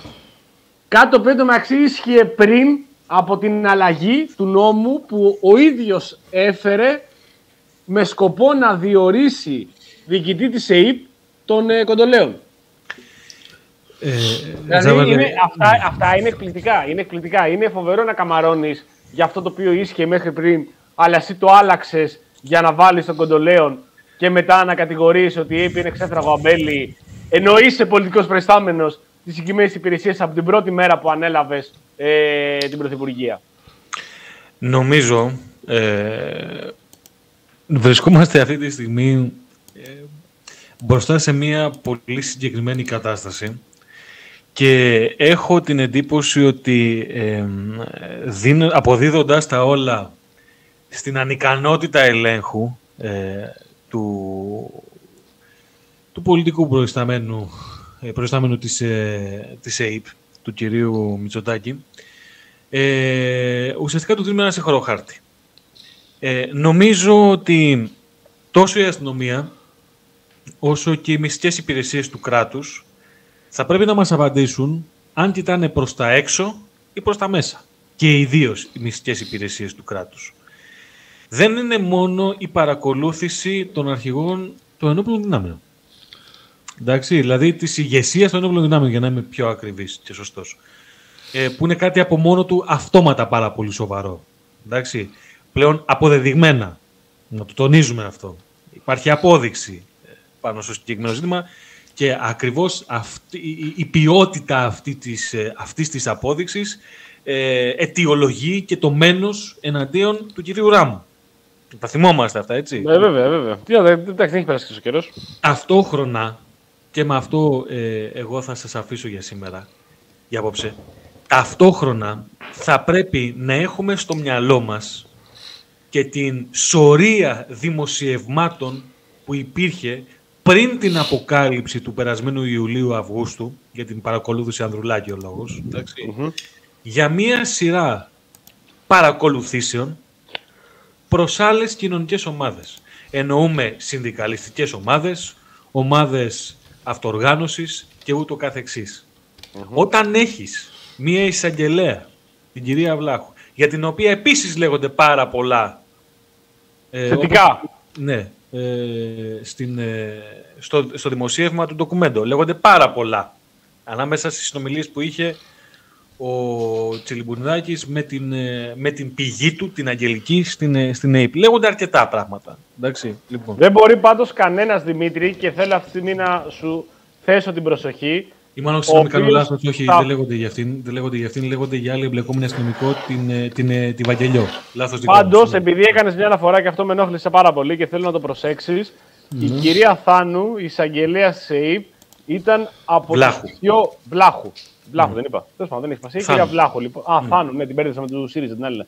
Λοιπόν, η Βλάχου η- ήταν από τους πιο, σκληρά εργαζό, από τους πιο σκληρούς εργαζόμενους ανθρώπους στη χώρα μας, διότι υπέγραφε κάτι εκατοντάδες ε, παρακολουθήσεις την ημέρα και τις ανανέωνε κιόλας. Ήταν διμηνία και τις ανανέωνε. Συνέχεια τις ανανέωνε, τις ανανέωνε. Που σημαίνει ότι για να υπέγραφε, γιατί ήταν επικίνδυνη για την εθνική ασφάλεια, διάβαζε τους φακέλους που η ΕΕΠ ε, τις, ε, τους έδινε και έτσι φανταστείτε παιδιά ότι η γυναίκα δεν κοιμόταν. Είμαι σίγουρος ότι έκανε έχει διαβάσει τίποτα. και τις 15.000 παρακολουθήσεις. Ένας, ένας που έχει διαβάσει πολύ ήταν ο Χρυσοχοίδης με τα μνημόνια και ένας, μια, ένας άλλος που έχει διαβάσει πολύ είναι ε, η κυρία Βλάχου για τις 15.000 παρακολουθήσεις. Α, Ε, εγώ μου φαίνεται αδυα- αδύνατον η εισαγγελέα να υπέγραφε χωρίς να διαβάζει. Αυτό δεν, δεν πιστεύω ότι έχει γίνει ποτέ. Ε, δεν ξέρω μέχρι πού μπορούμε να φανταστούμε τη δυστοπία. Ενδεχομένως, αν πριν από μερικά χρόνια λέγαμε ότι η μαφία έχει ε, φτάσει τόσο ψηλά ε, στις επαφές της με τους κρατικούς λειτουργούς, να λέγαμε ότι Δεν ενδεχομένως αφορά- υπάρχει, δεν υπάρχει πια μαφία στην Ελλάδα. ναι, ενδεχομένως Ε, αφορά δεν υπάρχει την, πια- την δεν Ιταλία υπάρχει της μαφία. δεκαετίας του 70 και τη στρατηγική Τίποτα, της τίποτα. έντασης. Ε, εδώ έχουμε περά- αφορά κάποια σειρά του Netflix. Ε, σίγουρα δεν αφορά τη γαλανή μας πατρίδα. Όπως Ε. λοιπόν όλα δείχνουν, όχι απλά την αφορά, τηλερόμουν Δημήτρη, κιόλας. Στην, στην, στην Ιταλία υπήρχαν αυτές οι φατρίες με συνεργασία με την Ιταλική αστυνομία και μέχρι να φτάσει το 90 με την επιχείρηση καθαρά χέρια που θα διαλυθούν κάποιες και οι άλλες θα παραμείνουν. Εδώ στην Ελλάδα αυτή τη στιγμή δεν υπάρχει μαφία. Η μοναδική μαφία που υπάρχει και δραστηριοποιείται στην Ελλάδα είναι η ελληνική αστυνομία. Δεν, το είχαμε πει και την προηγούμενη φορά. Δεν υπάρχει παρακράτος στην Ελλάδα. Ποτέ δεν υπήρξε. Ήταν πάλι η ελληνική αστυνομία, το πολιτικό παρακράτος. Δεν υπάρχει αυτή τη στιγμή η κλιματική οργάνωση που δεν υπάρχει στέλεχος ελληνικής αστυνομίας που είναι μέσα εμπλεκόμενο. Ούτε μία. Δεν υπάρχει δουλειά παράνομη στην Ελλάδα. Είτε θες είναι για ναρκωτικά, είτε θες είναι για σωματομπορία, είτε θες είναι για εμπόριο όπλων, είτε είναι για προστασία. Καλά, προστασία είναι σχεδόν όλοι μπάτσι. Είτε θες για εκτελέσεις, ε, είτε θες για οτιδήποτε που δεν είναι μπλεκόμενο ε, στέλεχος του Ελλάς. Καμία, καμία, ούτε μία. Δεν μπορεί να κάνεις κανένα ταραβέρι παράνομα αυτή τη στιγμή αν δεν έχεις βάλει κάποιον αστυνομικό μέσα. Για να μην περάσω στην, ε, στην ε, οπτική που υπάρχει, ότι δεν υπάρχει κανένας ο οποίος δεν είναι αστυνομικός. Αυτό είναι το επόμενο, το, το επόμενο στάδιο. Ή πρώην αστυνομικός. Έχεις Λοιπόν, κάποια α- μονή. Κάποια μονή με τους ε, Τσέους. ναι, εντάξει. Εγώ, ε, εγώ φταίω. Με τους ένστολου φρουρούς ε, της Δημοκρατίας. Κύριε, εγώ θα πρέπει να σας αφήσω. Δυστυχώς έχω μια συνέντευξη Γεια σου, που Δημήτρη, γεια σου, ε, Δημήτρη. πρέπει να βάλω. Ε, θα τα πούμε από κοντά, ε, αν όλα πάνε καλά. Που θα πάνε. Άμα- ελπίζω. Του, Α- του Αγίου Βαλεντίνου, αγκαλιά Δημήτρη. Του Αγίου Βαλεντίνου Αγκαλίτσα. Ω, τι πέφτει την τάνη ημερομηνία. Ναι, ναι. Ναι, ναι, ναι, ναι. ναι. Ω, παιδιά, εκπομπή αγάπης. Θα ερωτευτούμε και θα αγαπήσουμε εκείνη. Θα βγάλουμε γραμμές εκεί. Θα βγάλουμε γραμμές, αλλά θα βγάλουμε γραμμές αγαπησιάρικες. Δεν θα βγάλουμε γραμμές Έτσι. τώρα μας λέει τώρα βρει το Μητσοτάκι όλη μέρα. Θα βγάλουμε γραμμές όπου θα λέμε ε, ιστορίες αγάπης και παράφορου πάθους. Κανονικά πρέπει να γίνει μια εκπομπή αφιέρωμα στον Άδωνη. Αυτό θα είναι το μεγαλύτερο πάθος που υπάρχει. Έτσι. Το Είναι, μεγαλύτερο. είναι, είναι το μεγαλύτερο πάθος μας άλλωστε. Λοιπόν, Να είστε Δημήτρη, καλά, καλό φίλοι, βράδυ. ευχαριστώ για την παρέα. Να είστε καλά. Γεια σου Δημήτρη μου. Και μια Βγάλαμε, και είπαμε. σαν να βγάλαμε μια, μια γραμμή δεν ήταν ο Δημήτρης. Βγάλαμε ένα φίλο μια ώρα, μίλησε. Εμβόλυμο, βγήκε, Ναι, γύρω ναι. τα τέτοια και έφυγε. Και μια και είπαμε για μεγάλες αγάπες, Γιάννη, Για πάμε. και μια και έφερε η συζήτηση παραδόξως, δεν ξέρω πώς έγινε αυτό το πράγμα, τον Άδωνη Γεωργιάδη στην, στη μικρή εδώ όμορφη εκπομπούλα που έχουμε φτιάξει εδώ μερικοί φίλοι. Για πάμε. Είχαμε επανεμφάνιση του πολιτικού πατέρα Έτσι. του Άδωνη Γεωργιάδη, Του, του ι- ιδρυτή του ΙΕΚ από το οποίο Η ΕΚ. έχουν βγει τα σπουδαιότερα στελέχη σήμερα της Νέας Δημοκρατίας και Μάλιστα. ένας ακόμα αρχηγός κόμματος που είναι στη Βουλή. Ο Γιώργος Και μιλάμε για Χαρατζαφέρης τον κύριο λοιπόν Καρατζαφέρη, ναι. θα είναι στο, ε, στο ψηφοδέλτιο επικρατείας, από ό,τι λένε. Συζητιέται, δεν έχει αφαστεί Ναι, ακόμα, καλά, δεν έχει εντάξει. βγει κάποια συγκεκριμένη τέτοια. Ε, Πάντως δεν ξέρω στο... σε τι κατάσταση βρίσκεται Σε πολύ η καλή. Νέα Δημοκρατία για να τραβάει τώρα να- να φέρνει από το τι να σου πω, πολιτικό νεκροταφείο. Ποιος Ναι, ναι, Καρατζαφέρης, κανονικά, ας κανονικά. Πούμε. Ο άνθρωπος είναι, είναι βαμπύρ, κανονικά. Είναι, α- είναι βαμπύρ ε, ο, που βγήκε την προηγούμενη εβδομάδα στην τηλεόραση. Το είχαμε σχολιάσει και όλος το είχαμε αναφέρει και στην προηγούμενη εκπομπή. Βγήκε να πλέξει το εγκόμιο του Κυριάκου Μητσοτάκη. Ε, να πει ότι δεν έχει ξαναπεράσει πολιτικός σαν αυτόν ε, από την Ελλάδα στον αιώνα μας. Δηλαδή, ένας ήταν ο, ο Χαρέλα Τρικούπης, Αχ, και μετά ήταν, παιδιά, είναι, και ευτυχώς είμαστε τυχεροί δηλαδή και τον ζούμε ακόμη και τον βιώνουμε, ε, αυτή είναι η τύχη μας. Ε, ο Μητσοτάκης και ο οποίος πραγματικά, όπως είχε πει και ο Καρατζαφέρης επίσης, στείνονται σε ουρές στην Ευρώπη για να τους φίξουν το χέρι. Αυτά παιδιά είναι λόγια του Καρατζαφέρη, δεν τα λέμε εμείς. Θα έλεγε τώρα, θα λέει κάποιος, ε, Ζάβαλε κλασικό τώρα, εντάξει, κλασικό τώρα, μαλάκας εσύ. Κάθεσαι και κορεδεύει και ηρωνεύεσαι το Μητσοτάκη. Όχι, αγαπητέ μου φίλε που θα τον πεις αυτή την κουβέντα. Το είπε ο Καρατζαφέρης. Στην Ευρώπη στείνονται σε ουρά με σκοπό να σφίξουν το χέρι του Κυριάκου Μητσοτάκη. Και μπράβο του και μάγκας. Και όπως οι Ιάπωνε και οι Αμερικάνοι ζητάνε από Μπράβο. τον Κερακάκη να τους εξηγήσει πώς έχει καταφέρει να εξυγχρονίσει έτσι το κράτος. Περίμενε. Περίμενε. Γιατί αυτό δεν είναι να το ξεπετάξουμε έτσι. Δεν το, το κάνεις εσύ, την κάνεις την αναφορά αυτή. Ε, για να τη σχολιάσουμε, γιατί πραγματικά είναι από τα καλύτερα. Αν έχουν και αν έχουν γραφτεί όμορφα, ωραία, ψύχρεμα πράγματα για αυτή την κυβέρνηση, ο Μωυσής, ο, το, τη Μεσογειακή Τίγρης, ε, το Σιμουλτανέ, Σιμουλτανέ, μην το ξεχάσουμε το Σιμουλτανέ, ε, του Μητσοτάκη. Στα παραπολιτικά λοιπόν, σε συνέντευξη που, έσ- που έδωσε τον κύριο Κώστα Παπαχλιμίτζο, Τι υπέροχο όνομα κι αυτό. Η κυρία ο, Κανέλη... Ο, είχε ο μπερδευτεί- Παπαχλιμίτσο είναι αυτός που κάνει και τις συνδέσεις στην ΕΡΤ το πρωί, νομίζω. Ναι, και η Κανέλη είχε μπερδευτεί και τον είχε πει κύριε Παπαχλιμίτζουρα. Ε, καλά έκανε και εγώ αυτό θα ίσα μπερδευόμουν. λοιπόν, ο κύριος λοιπόν Παπαχλιμίτσο. Ε, διαβάζουμε τον τίτλο. Στα παραπολιτικά δόθηκε αυτή η συνέντευξη. Περεκάκι στα παραπολιτικά. Οι Ιάπωνες. Ξαναλέω. Οι Ιάπωνες. Όχι οι Λάπωνες. Οι Ιάπωνες ενδιαφέρονται πολύ για το παράδειγμα της Ελλάδας. Θέλουν οι Ιάπωνες, το ξαναλέω, να αντιλήσουν μαθήματα από τον ψηφιακό μετασχηματισμό της χώρας μας. Μάλλον ξέρεις τι γίνεται. Μάλλον Ναι. για τα σχολικά βιβλία. Πριν, κοιτάξτε πριν 100 χρόνια πώς ήμασταν εμείς. Κοιτάξτε, Ναι. κοιτάξτε πώς είναι η Ελλάδα τώρα. Πριν 100 χρόνια ήμασταν κι εμείς έτσι. Μήπως Κάπως θε- εκεί θα ήθελε να δει. Δεν, δεν μπορώ να μήπως σκεφτώ κάτι άλλο. θέλουν ε, να ρωτήσουν την κυρία Διαμαντοπούλου που είχε καταφέρει μια σχολικά βιβλία αντί να βγάλει τα βιβλία να τους δώσει DVD στα παιδιά. Γιατί δεν είχε καταφέρει στη μοναδική δουλειά που είχε να κάνει όταν είχε αναλάβει υπουργός παιδείας να βγάλει, να εκδώσει, να τυπώσει εκείνα τα σχολικά βιβλία που θα δοθούν και επειδή δεν τα κατάφερε, τους μοίραζε DVD. Ελλάδα 2-0, τέταρτη βιομηχανική επανάσταση. Φτάσαμε σε τέτοιο σημείο στο οποίο οι Ιάπωνες παρακαλάνε. Έχουν κολλήσει την τρίτη αυτή, μάλλον. Αυτό είναι κολλήσει τρίτη, ναι, δεν έχουν Δεν πάει δεν- κάτι δεν έχουν πάει πράσινη. τέτοια ακόμα. ναι. Παρακαλάνε τον ε, Κυριάκο Πυρεκάκη, το έχει το όνομα από ό,τι φαίνεται, να τους βοηθήσει, να τους δώσει, ρε παιδί μου, τη, τη γνώση τους, την εμπειρία τους. Μιλάει εμπειρία, εμπειρία χρόνων τώρα. Ε, για να τους βοηθήσει στο ψηφιακό μετασχηματισμό της χώρας. Δεν υπάρχει ε, τουαλέτα, χέστρα, θα έλεγε κάποιος λαϊκιστής, στην Ιαπωνία. Ε, έχουν ρομποτικές τουαλέτες οι άνθρωποι εκεί πέρα. Είναι όσοι έχουν πάει φίλοι εκεί, Ιαπωνία, Κορέα που έχω μιλήσει, μου λένε ότι οι άνθρωποι εκεί πέρα ζουν στο 3000. Δεν ζουν στο 2023. Έχουν Η- φύγει. Η, η, η ρομποτική χέστρα τι είναι, ρε Ζαβάλ. Ε, τώρα τι να σου πω, δεν είχα την τύχη να την γνωρίσω γιατί είμαι στην Ελλάδα του 2023. Οι άνθρωποι οι οποίοι έχουν πάει λοιπόν στην Ιαπωνία ε, λέει ότι η συγκεκρι- η- αυτή η χώρα Ναι. ε, είναι στο 3000. Δεν είναι, δεν, δεν είναι καν στον πλανήτη Γη. Δεν συγκρίνεται ε, με χώρες άλλες, όχι με την Ελλάδα τώρα. Δεν συγκρίνεται με άλλες χώρες, ε, βιομηχανικές χώρες, εξελιγμένες χώρες, τεχνολογικά.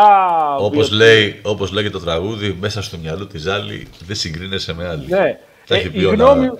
η- η γνώμη μου λοιπόν είναι ότι ο Πυρεκάκης, ο οποίος όπως είπες και εσύ πριν Γιάννη, όταν είχε πάει και στη ΣΥΠΑ, όταν είχε γυρίσει από το ταξίδι, μας είχε ενημερώσει ότι τον ρωτάγανε, τον σταματάγανε στη ΣΥΠΑ. Τον ρωτάγανε, Στο δρόμο. είσαι ο, Κυρι- είσαι ο Στο- Κυριάκος Πυρεκάκης. ναι, εγώ είμαι έλεγε. Μήπως μπορείς να μας βοηθήσεις να μπορούμε να βγάζουμε γνήσιο υπογραφής ψηφιακά γιατί λιώνουν τα πόδια μας στα ΚΕΠ ε, στο Άινταχο και δεν μπορούμε να κάνουμε δουλειά. Ξέρω, Και γυρνάει ο άνθρωπος και λέει παιδιά δεν μπορούσα να περπατήσω. Δεν μπορούσα να περπατήσω. Με σταματάγανε οι Αμερικάνοι εκεί οι Γιάνκιδες και μου λέγανε πώς το έχεις κάνει αυτό ρε γίγαντα; Οπότε έχει φτιάξει ένα generator από ό,τι φαίνεται ο Πυρεκάκης και βάζει λέξεις μέσα. Βάζει, ρε παιδί μου, η Ιαπωνία, είπα, εκεί που πηγαίνει ταξίδια. Και καταλήγει πάντα το αποτέλεσμα να είναι το ίδιο. Ότι εκεί που πήγα, με ρωτάγανε πώς το έχεις κάνει αυτό, δείξε μας, δάσκαλε. Και φτάνει λοιπόν και το ρωτάει ο Παπαχλημίτζος, ο οποίος το ρώτησε και σοβαρά εντωμεταξύ, και απαντάει και σοβαρά ο Πυρεκάκης, και ότι οι Ιάπωνες, ξαναλέω για πέμπτη, έκτη φορά, περισσότερα κατά προκειμένου είναι σήμερα οι Ιάπωνες, το έχω ξεπεράσει το, το ψυχολογικό όριο των, ε, της επανάληψης, τον ρωτάγανε πώς μπορούμε να κάνουμε. Η γνώμη μου είναι ότι συγκρι- αυτές οι δηλώσεις και αυτές οι συνεντεύξεις είναι ε, δηλώσεις ε, όχι πολιτικής αποτυχίας και φιάσκου, ε, το οποίο θα έρθει σε λίγο καιρό, αλλά είναι συντριβή. Ε, ε, ε, απευθύνεται προφανώς σε ανθρώπους που θα διαβάσουν τώρα τα παραπολιτικά. Αν δεν ζητάνε συγγνώμη, θα πούμε και αυτό, αν δεν ζητάνε συγγνώμη, το μόνο που κάνουν είναι να βγάζουν και να γλύφουν όποιο Κυριάκο βρούνε και όπου εκεί δεν πιάνει φως ενίοτε, όπου μπορεί να, μπορεί να τον γλύψουν. Και είναι ε, δηλώσεις συντριβής. Διότι δεν πιστεύω ότι υπάρχει έστω και στο ελάχιστο, αν σου έχει μείνει λίγο μυαλό, και ακόμη και αν δεν έχει πάει, δεν χρειάζεται να έχει πάει, στην Ιαπωνία, που πραγματικά πιστεύει ότι πήγε οποιοδήποτε στον Περεκά και τον ρώτησε πώς μπορεί να βοηθήσει τον ψηφιακό μετασχηματισμό της χώρας. Είναι, απευθύνεται σε χαχόλους, απευθύνεται σε ανθρώπους οι οποίοι το μόνο που κάνουν είναι να βλέπουν το πρωί ε, Δημήτρη Οικονόμου και Προκόπ Παυλόπουλο, όπως λέγεται ο άλλος, και το μεσημέρι να διαβάζουν παραπολιτικά. Δεν υπάρχει κάτι άλλο, δεν κάνουν κάτι άλλο να ενημερωθούν. Αυτά τα δύο είναι. Και εντάξει, αν είναι αλλά κάνει παραπολιτικά, πιστεύεις ότι όντως ο Περικάκη τώρα είναι ε, ο, Μπι- ο Billy Gates της ε, της Ευρώπης. Πάντως ο, το χιούμορ του Κώστα του Παπαχλημίτζα, ε, έτσι, έτσι σωστά το Χλιμίτζος, πω. Παπαχλιμίτζος. Σαν Χλιμίτζουρα, για να το λέω σωστά. Οκ, ναι. Ε, μπορεί να συγκριθεί μόνο με τον δημοσιογράφο των Νέων που έκανε αυτή την ερώτηση στο Βαγγέλη Βενιζέλο αναφορικά με τις, ε, με τις υποκλοπές ναι, ναι. ο οποίος ε, του λέει, το έχω ανεβάσει, θα το βλέπω και τα παιδιά στο YouTube. Ο Ηλίας Κανέλης. Ο Μπράβο, ο Ηλίας Ηλίας Κανέλης, έχεις δίκιο. Ε, ο οποίος ουσιαστικά υπονόησε ότι όλη αυτή η ιστορία Ναι, ναι, ναι. ε, είναι, έχει στηθεί από το ΣΥΡΙΖΑ. δηλαδή ότι ο ΣΥΡΙΖΑ, ε, επειδή απολύθηκε ο Κοντολέων, ε, κάπως το έφτιαξε εκεί με τη Βλάχου Όχι, και... όχι. Ο- ή- Ήταν ακόμη καλύτερο το σενάριο. Είπε ότι έβαλε το ράμο. Είχε βάλει το ράμο πριν. Με σκοπό να φτιάξει, να υπάρχει εκεί ένας ε, άνθρωπος από τη Ματζουρία, εκεί ένας ε, πράκτορας σε, σε ύπνωση, με σκοπό να τον χρησιμοποιήσει την επόμενη μέρα που θα χρειαστεί. Έβαλε και τη Βλάχου, και η Βλάχου ήταν του ΣΥΡΙΖΑ, ώστε όταν φτάσει εκείνο το σημείο όπου θα μπορέσουν να εκμεταλλευτούν πολιτικά τα, το μπουρδέλο που έχουν φτιάξει που λέγεται ΙΠ, θα μπορέσουν να το χρησιμοποιήσουν για να πλήξουν τον Μητσοτάκη.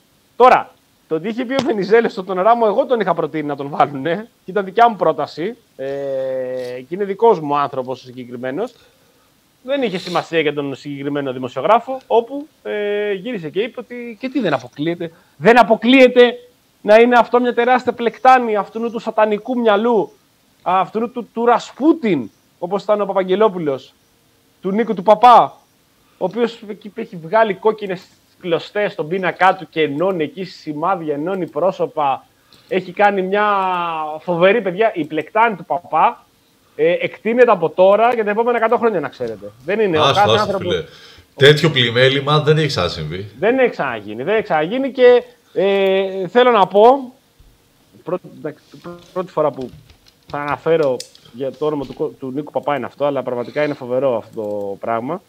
Έχουμε μια εφημερίδα που λέτε είναι απογευματινή. Σίγουρα την έχετε δει. Είναι του. Πώς λέγεται είναι τα παραπολιτικά ο εκδότης; Ο Παπα... Όχι ο Παχλημιζούρα, μην μπερδευόμαστε. Ο Παπαχρήστος. εκδότης. Παπα... Όχι ο Παπαχρήστος. Παχρίστο. Ο Παχρίστο είναι στα νέα δημοσιογράφος. Ο μετά παραπολιτικά έχω- είναι ο, Ε, Ο Κουρτάκης. ο Κουρτάκης. Μπράβο. Πώς τα έχουμε Ο, μπερδέψει. ο οποίος έχει βγάλει ακόμη μια εφημερίδα, λέγεται Απογευματινή. Δύο εβδομάδες βγαίνει Απογευματινή και πρέπει να είναι κάποιο είδους ρεκόρ το συγκεκριμένο που έχει η εφημερίδα. Κατάφερε μέσα σε δύο εβδομάδες ε, λειτουργίας, επαναλειτουργίας, ουσιαστικά μόνο τον τίτλο έχει πάρει της της παλιάς εφημερίδας της Απογευματινής, να βγάλει σήμερα διευκρίνηση για τον Νίκο Παπά. Ε, όπου λέει, πρέπει να το διαβάσουμε κιόλας, ο τίτλος στο πρωτοσέλιδο της εφημερίδας Απογευματινής, στο πρωτοσέλιδο κιόλας, δεν είναι σε κανένα άρθρο, τόσο τη 23η όσο και τη 26 Ιανουαρίου είναι διευκρίνηση για δύο εξώφυλλα. Έχει Έτσι. βγάλει 15 εξώφυλλα. Αυτή η εφημερίδα έχει βγάλει 14-15 εξώφυλλα, δεν έχει βγάλει άλλα. Και έχει προλάβει να ζητήσει συγγνώμη και να κάνει διευκρίνηση για τα δύο εξώφυλλα. Δηλαδή από τα 14 Έτσι. εξώφυλλα που έχει βγάλει, κρατά μόνο τα 12, τα 12, τα άλλα δύο τα πετάμε. Γιατί σε εκείνα τα δύο εξώφυλλα, 23-26, παρουσιάζει τον, τον βουλευτή Νικόλαο Παπά ως αποδέκτη χρηματικών ποσών και σχετιζόμενο με παράνομες πράξεις δημοσιεύτηκε χωρίς να προηγηθεί ενδελεχής δημοσιογραφική ή έρευνα και διασταύρωση πληροφοριών, δεν ανταποκρίνεται στην αλήθεια και δεν σχετίζεται με την προσωπική και ηθική συγκρότησή του ως άνω βουλευτή και ως εκ τούτου δηλώνεται ότι οι φράσεις για τις βαλίτσες του Καλογρίτσα στον Νίκο Παπά, για τις βαλίτσες με το χρήμα στο δεξί χέρι του Τσίπρα, δεν αφορούσαν τον Νικόλαο Παπά. Απλή συνωνυμία ήταν, από το χωριό ήταν, αν το γνωρίζετε, και ανακαλούνται ως προς αυτόν ε, ως προσβλητικέ για την τιμή και την υπόλοιψη Στον εισαγγελέα η κατάθεση στο δικό δικαστήριο για τις μπαλίτσες με το χρήμα καλογρίτσα στο δεξί χέρι του Τσίπρα. Τα πήραν από τον εργολάβο. Αυτό ήταν το δεύτερο. Ουσιαστικά σε αυτό το κύμα, σε αυτό το κλίμα. Ναι, ναι, ναι, ναι, ναι, ναι. Ε, ναι, ε, τελικά όταν έσκασε ο άλλος άρχισε τις μηνύσεις και τα εξώδικα ε, αρχίζανε και βγαίνανε και λέγανε παιδιά εντάξει λάθος. Πετάχτε τις αυτές, άμα, τις έχετε- άμα δεν τις έχετε βάλει για τα ψάρια, πετάχτε τις αυτό το διεξόφυλλα, δεν μετράνε. Πάμε στα επόμενα. Ποιος να το περίμενε ότι δεν θα είχε γίνει, μισό λεπτό το ξαναδιαβάσω, ενδελεχής έρευνα και διασταύρωση, ενδελεχής δημοσιογραφία ή έρευνα και διασταύρωση πληροφοριών όταν μας έδειχνε αυτή η εφημερίδα ποιοι αρθογραφούν και αρθογραφούσε η κυρία Βούλτευση, ο Μαρινάκης, ο Παύλος που είναι του διευθυντής του, του γραφείου της Νέας Δημοκρατίας, ο Νίκος Ρωμανός, αρθογραφούσε και διάφορα άλλα τρόλ του Ρωμανού από το Twitter. Όλοι αυτοί αρθογραφούσαν επαγγελματινοί. Αυτοί οι άνθρωποι, η Βούλτευση, δεν έκανε ενδελεχή δημοσιογραφία και έρευνα, ούτε διασταύρωση των πληροφοριών. Εντάξει, τώρα μιλάς για κόμμα που το, ο πρόεδρό του και σήμερα πρωθυπουργός πήγαινε στη Βουλή με εξώφυλλα του μακελιού. Εντάξει, δεν χρειάζεται τώρα. βέβαια. Είναι, το, εντάξει, κοίτα, κοίτα. Το, να, πούμε, να πω αποκατάσταση κι εγώ, γιατί μου στείλει και εμένα εξόδο η απογευματινή. Ε, τα περισσότερα συγγνώμη και διευκρινήσεις που έχει ζητήσει η εφημερίδα είναι το πρώτο θέμα. Το πρώτο θέμα έχει ζητήσει, δεν ξέρω κι εγώ πώς διευκρινήσεις έχει βάλει όταν λαμβάνει εξώδικα, αλλιώς δεν βγάζει. Ε, συγγνώμη για τα λεφτά της Βαλαβάνη, για τα εξοχικά, για το ένα και το άλλο. Κάθε δεύτερο φίλο η- το πρώτο θέμα όταν ε, ε, λάμβανε εξώδικο ήταν συγγνώμες. Και το ίδιο λέει και αυτή. Δεν κάναμε εντελεχή έρευνα, δημοσιογραφία, διασταύρωση και όλα τα υπόλοιπα. Λοιπόν, Οπότε, μπράβο στην απογευματινή να συνεχίσει την καλή δουλειά. Μην πτωείτε ο. Α, και ο Κουρτάκης στο μεταξύ. Πριν λίγες ημέρες και αυτό ζήτησε συγγνώμη πάλι. Ε, νομίζω και το εξοχικό πάλι του Τσίπρα ήταν και αυτό, όπως και ο Παχρίστο για το Σούνιο. Οπότε μην φοβηθούν τη σκληρή δουλειά, να συνεχίσουν να είναι παιδιά οι δικηγόροι καλά, να είναι όλοι οι δικηγόροι καλά οι άνθρωποι, να είμαστε καλά και εμείς να κάνουμε εξώδικα και να κάνουμε ασφαλιστικά μέτρα. Αυτή άλλωστε και είναι και ευχή μου του 2023 να είμαστε καλά να κάνουμε ασφαλιστικά μέτρα, παιδιά. Ε, σε άλλα νέα, Ναι. από, ό,τι, από ό,τι φαίνεται από αύριο μπλεξίματα θα έχει ο Κωστής Χατζηλάκης. ε, αυτό το φοβερό πολυεργαλείο της κυβέρνησης. Σούπερμαν. Ε, σύμφωνα με ρεπορτάζ που διαβάζουμε στο iDisis, ε, ο πρόεδρος του Δικηγορικού Συλλόγου Αθηνών, ο Δημήτρης Βερβεσός, Θα υποβάλει αύριο μήνυση στον ε, Υπουργό Εργασίας. Ε, γιατί υποστηρίζουν οι δικηγόροι πως υπάρχει βεβαιωμένο ταμιακό έλλειμμα 10 εκατομμυρίων για τον ειδικό λογαριασμό υπερανεργίας δικηγόρων, ε, ενώ β- κάνουν λόγο και για ένα εξαφανισμένο ποσό ύψους 62 εκατομμυρίων ευρώ, το οποίο δόθηκε για αλότριους σκοπούς. Α, δηλαδή, συγγνώμη. Έχουμε βεβαιωμένο ταμιακό έλλειμμα 10 εκατομμύρια. Αχα. Αυτό είναι βεβαιωμένο. Και 62 εκατομμύρια που λείπουν, 62 εκατομμύρια εξαφανισμένα και εκτιμούν ότι δόθηκε για λότριου σκοπούς. ναι, ναι, ναι. Η μηνυτήρια αναφορά αναμένεται να υποβληθεί αύριο από τον πρόεδρο του Διηγού Συλλόγου Δημήτρη Βερβεσού. Μάλιστα. Εδώ θα την αναλάβει ο, Μαντέ- ο Θόδωρος Μαντάς, που το ξέρουμε όλοι, τον έχουμε δει σε πολλές υποθέσεις, που είναι γνωστός ποινικολόγος. Μάλιστα. Ο κύριος Κατσιδάκη, λοιπόν, ε, ένας από τους καλύτερους. Απ' τους άριστους. Απ' τους άριστους. ναι, ναι, αν όχι ο καλύτερος υπουργός ε, της κυβέρνησης. Πραγματικά ένα σούπερμαν της πολιτικής. Θυμόμαστε άλλωστε και την τούρτα του.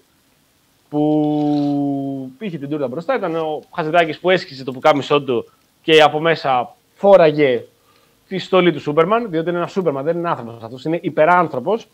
Και μπροστά είχε στην τούρτα αυτή τις μεγάλες του επιτυχίες. Είχε τα, τα, τις κορυφές που είχε ανέβει, το Everest, το Κιλιμάντζαρο και όλα τα υπόλοιπα. Είχε την Ολυμπιακή, τη ΔΕΗ, τον ΟΣΕ και επειδή το ξεχάσανε και είπαν να το βάλουν μετά εμβόλυμο ή δεν θέλουν να χαλάσουν ε, τη διακόσμηση της τούρτας, είχαν βάλει και με μικρά γράμματα ένα ακόμη έτσι ζαχαρωτό που έγραφε πάνω συντάξεις. Εντάξει, οι συντάξεις δεν έχουν ε, έτσι καλή λογότυπο. Ναι, δεν, θα, είχα- όχι, δεν, δηλαδή- το βάλα, δεν το βάλα στο διάκοσμο περιφερειακά της τούρτας. Το είχαν βάλει, το πετάξανε πάνω. Φέρω να λες, η συντάξη ήταν ξεχασμένο. Το θυμήθηκε κάποιο τελευταία στιγμή και το έβαλε. Οπότε, του χρόνου, του χρόνου στην επόμενη τούρτα, ο Χατζηδάκης θα βάλει Ολυμπιακή, ΔΕΗ, ΟΣΕ και εκεί πετάξει συντάξει. Από δίπλα θα είναι ο ΑΕΒ, άλλο τέτοιο και μετά από δίπλα θα βάλουν ταμείο ε, πώς λέγεται, το ειδικός λογαριασμός υπέρ ενεργείας των δικηγόρων. Θα γράψουν όλο αυτό. Θα το βάλουν και αυτό δίπλα. Άλλη μια πολύ μεγάλη επιτυχία του Χατζηδάκη, ο οποίος θα κατηγορηθεί για παράβαση καθήκοντο και υπεξαίρεση για το ποσό των 10 βεβαιωμένων εκατομμυρίων και άλλων 62 που έχουν εξαφανιστεί. Εντάξει, καλά, δεν είναι και τίποτα. 62 εκατομμύρια εύκολα εξαφανίζονται.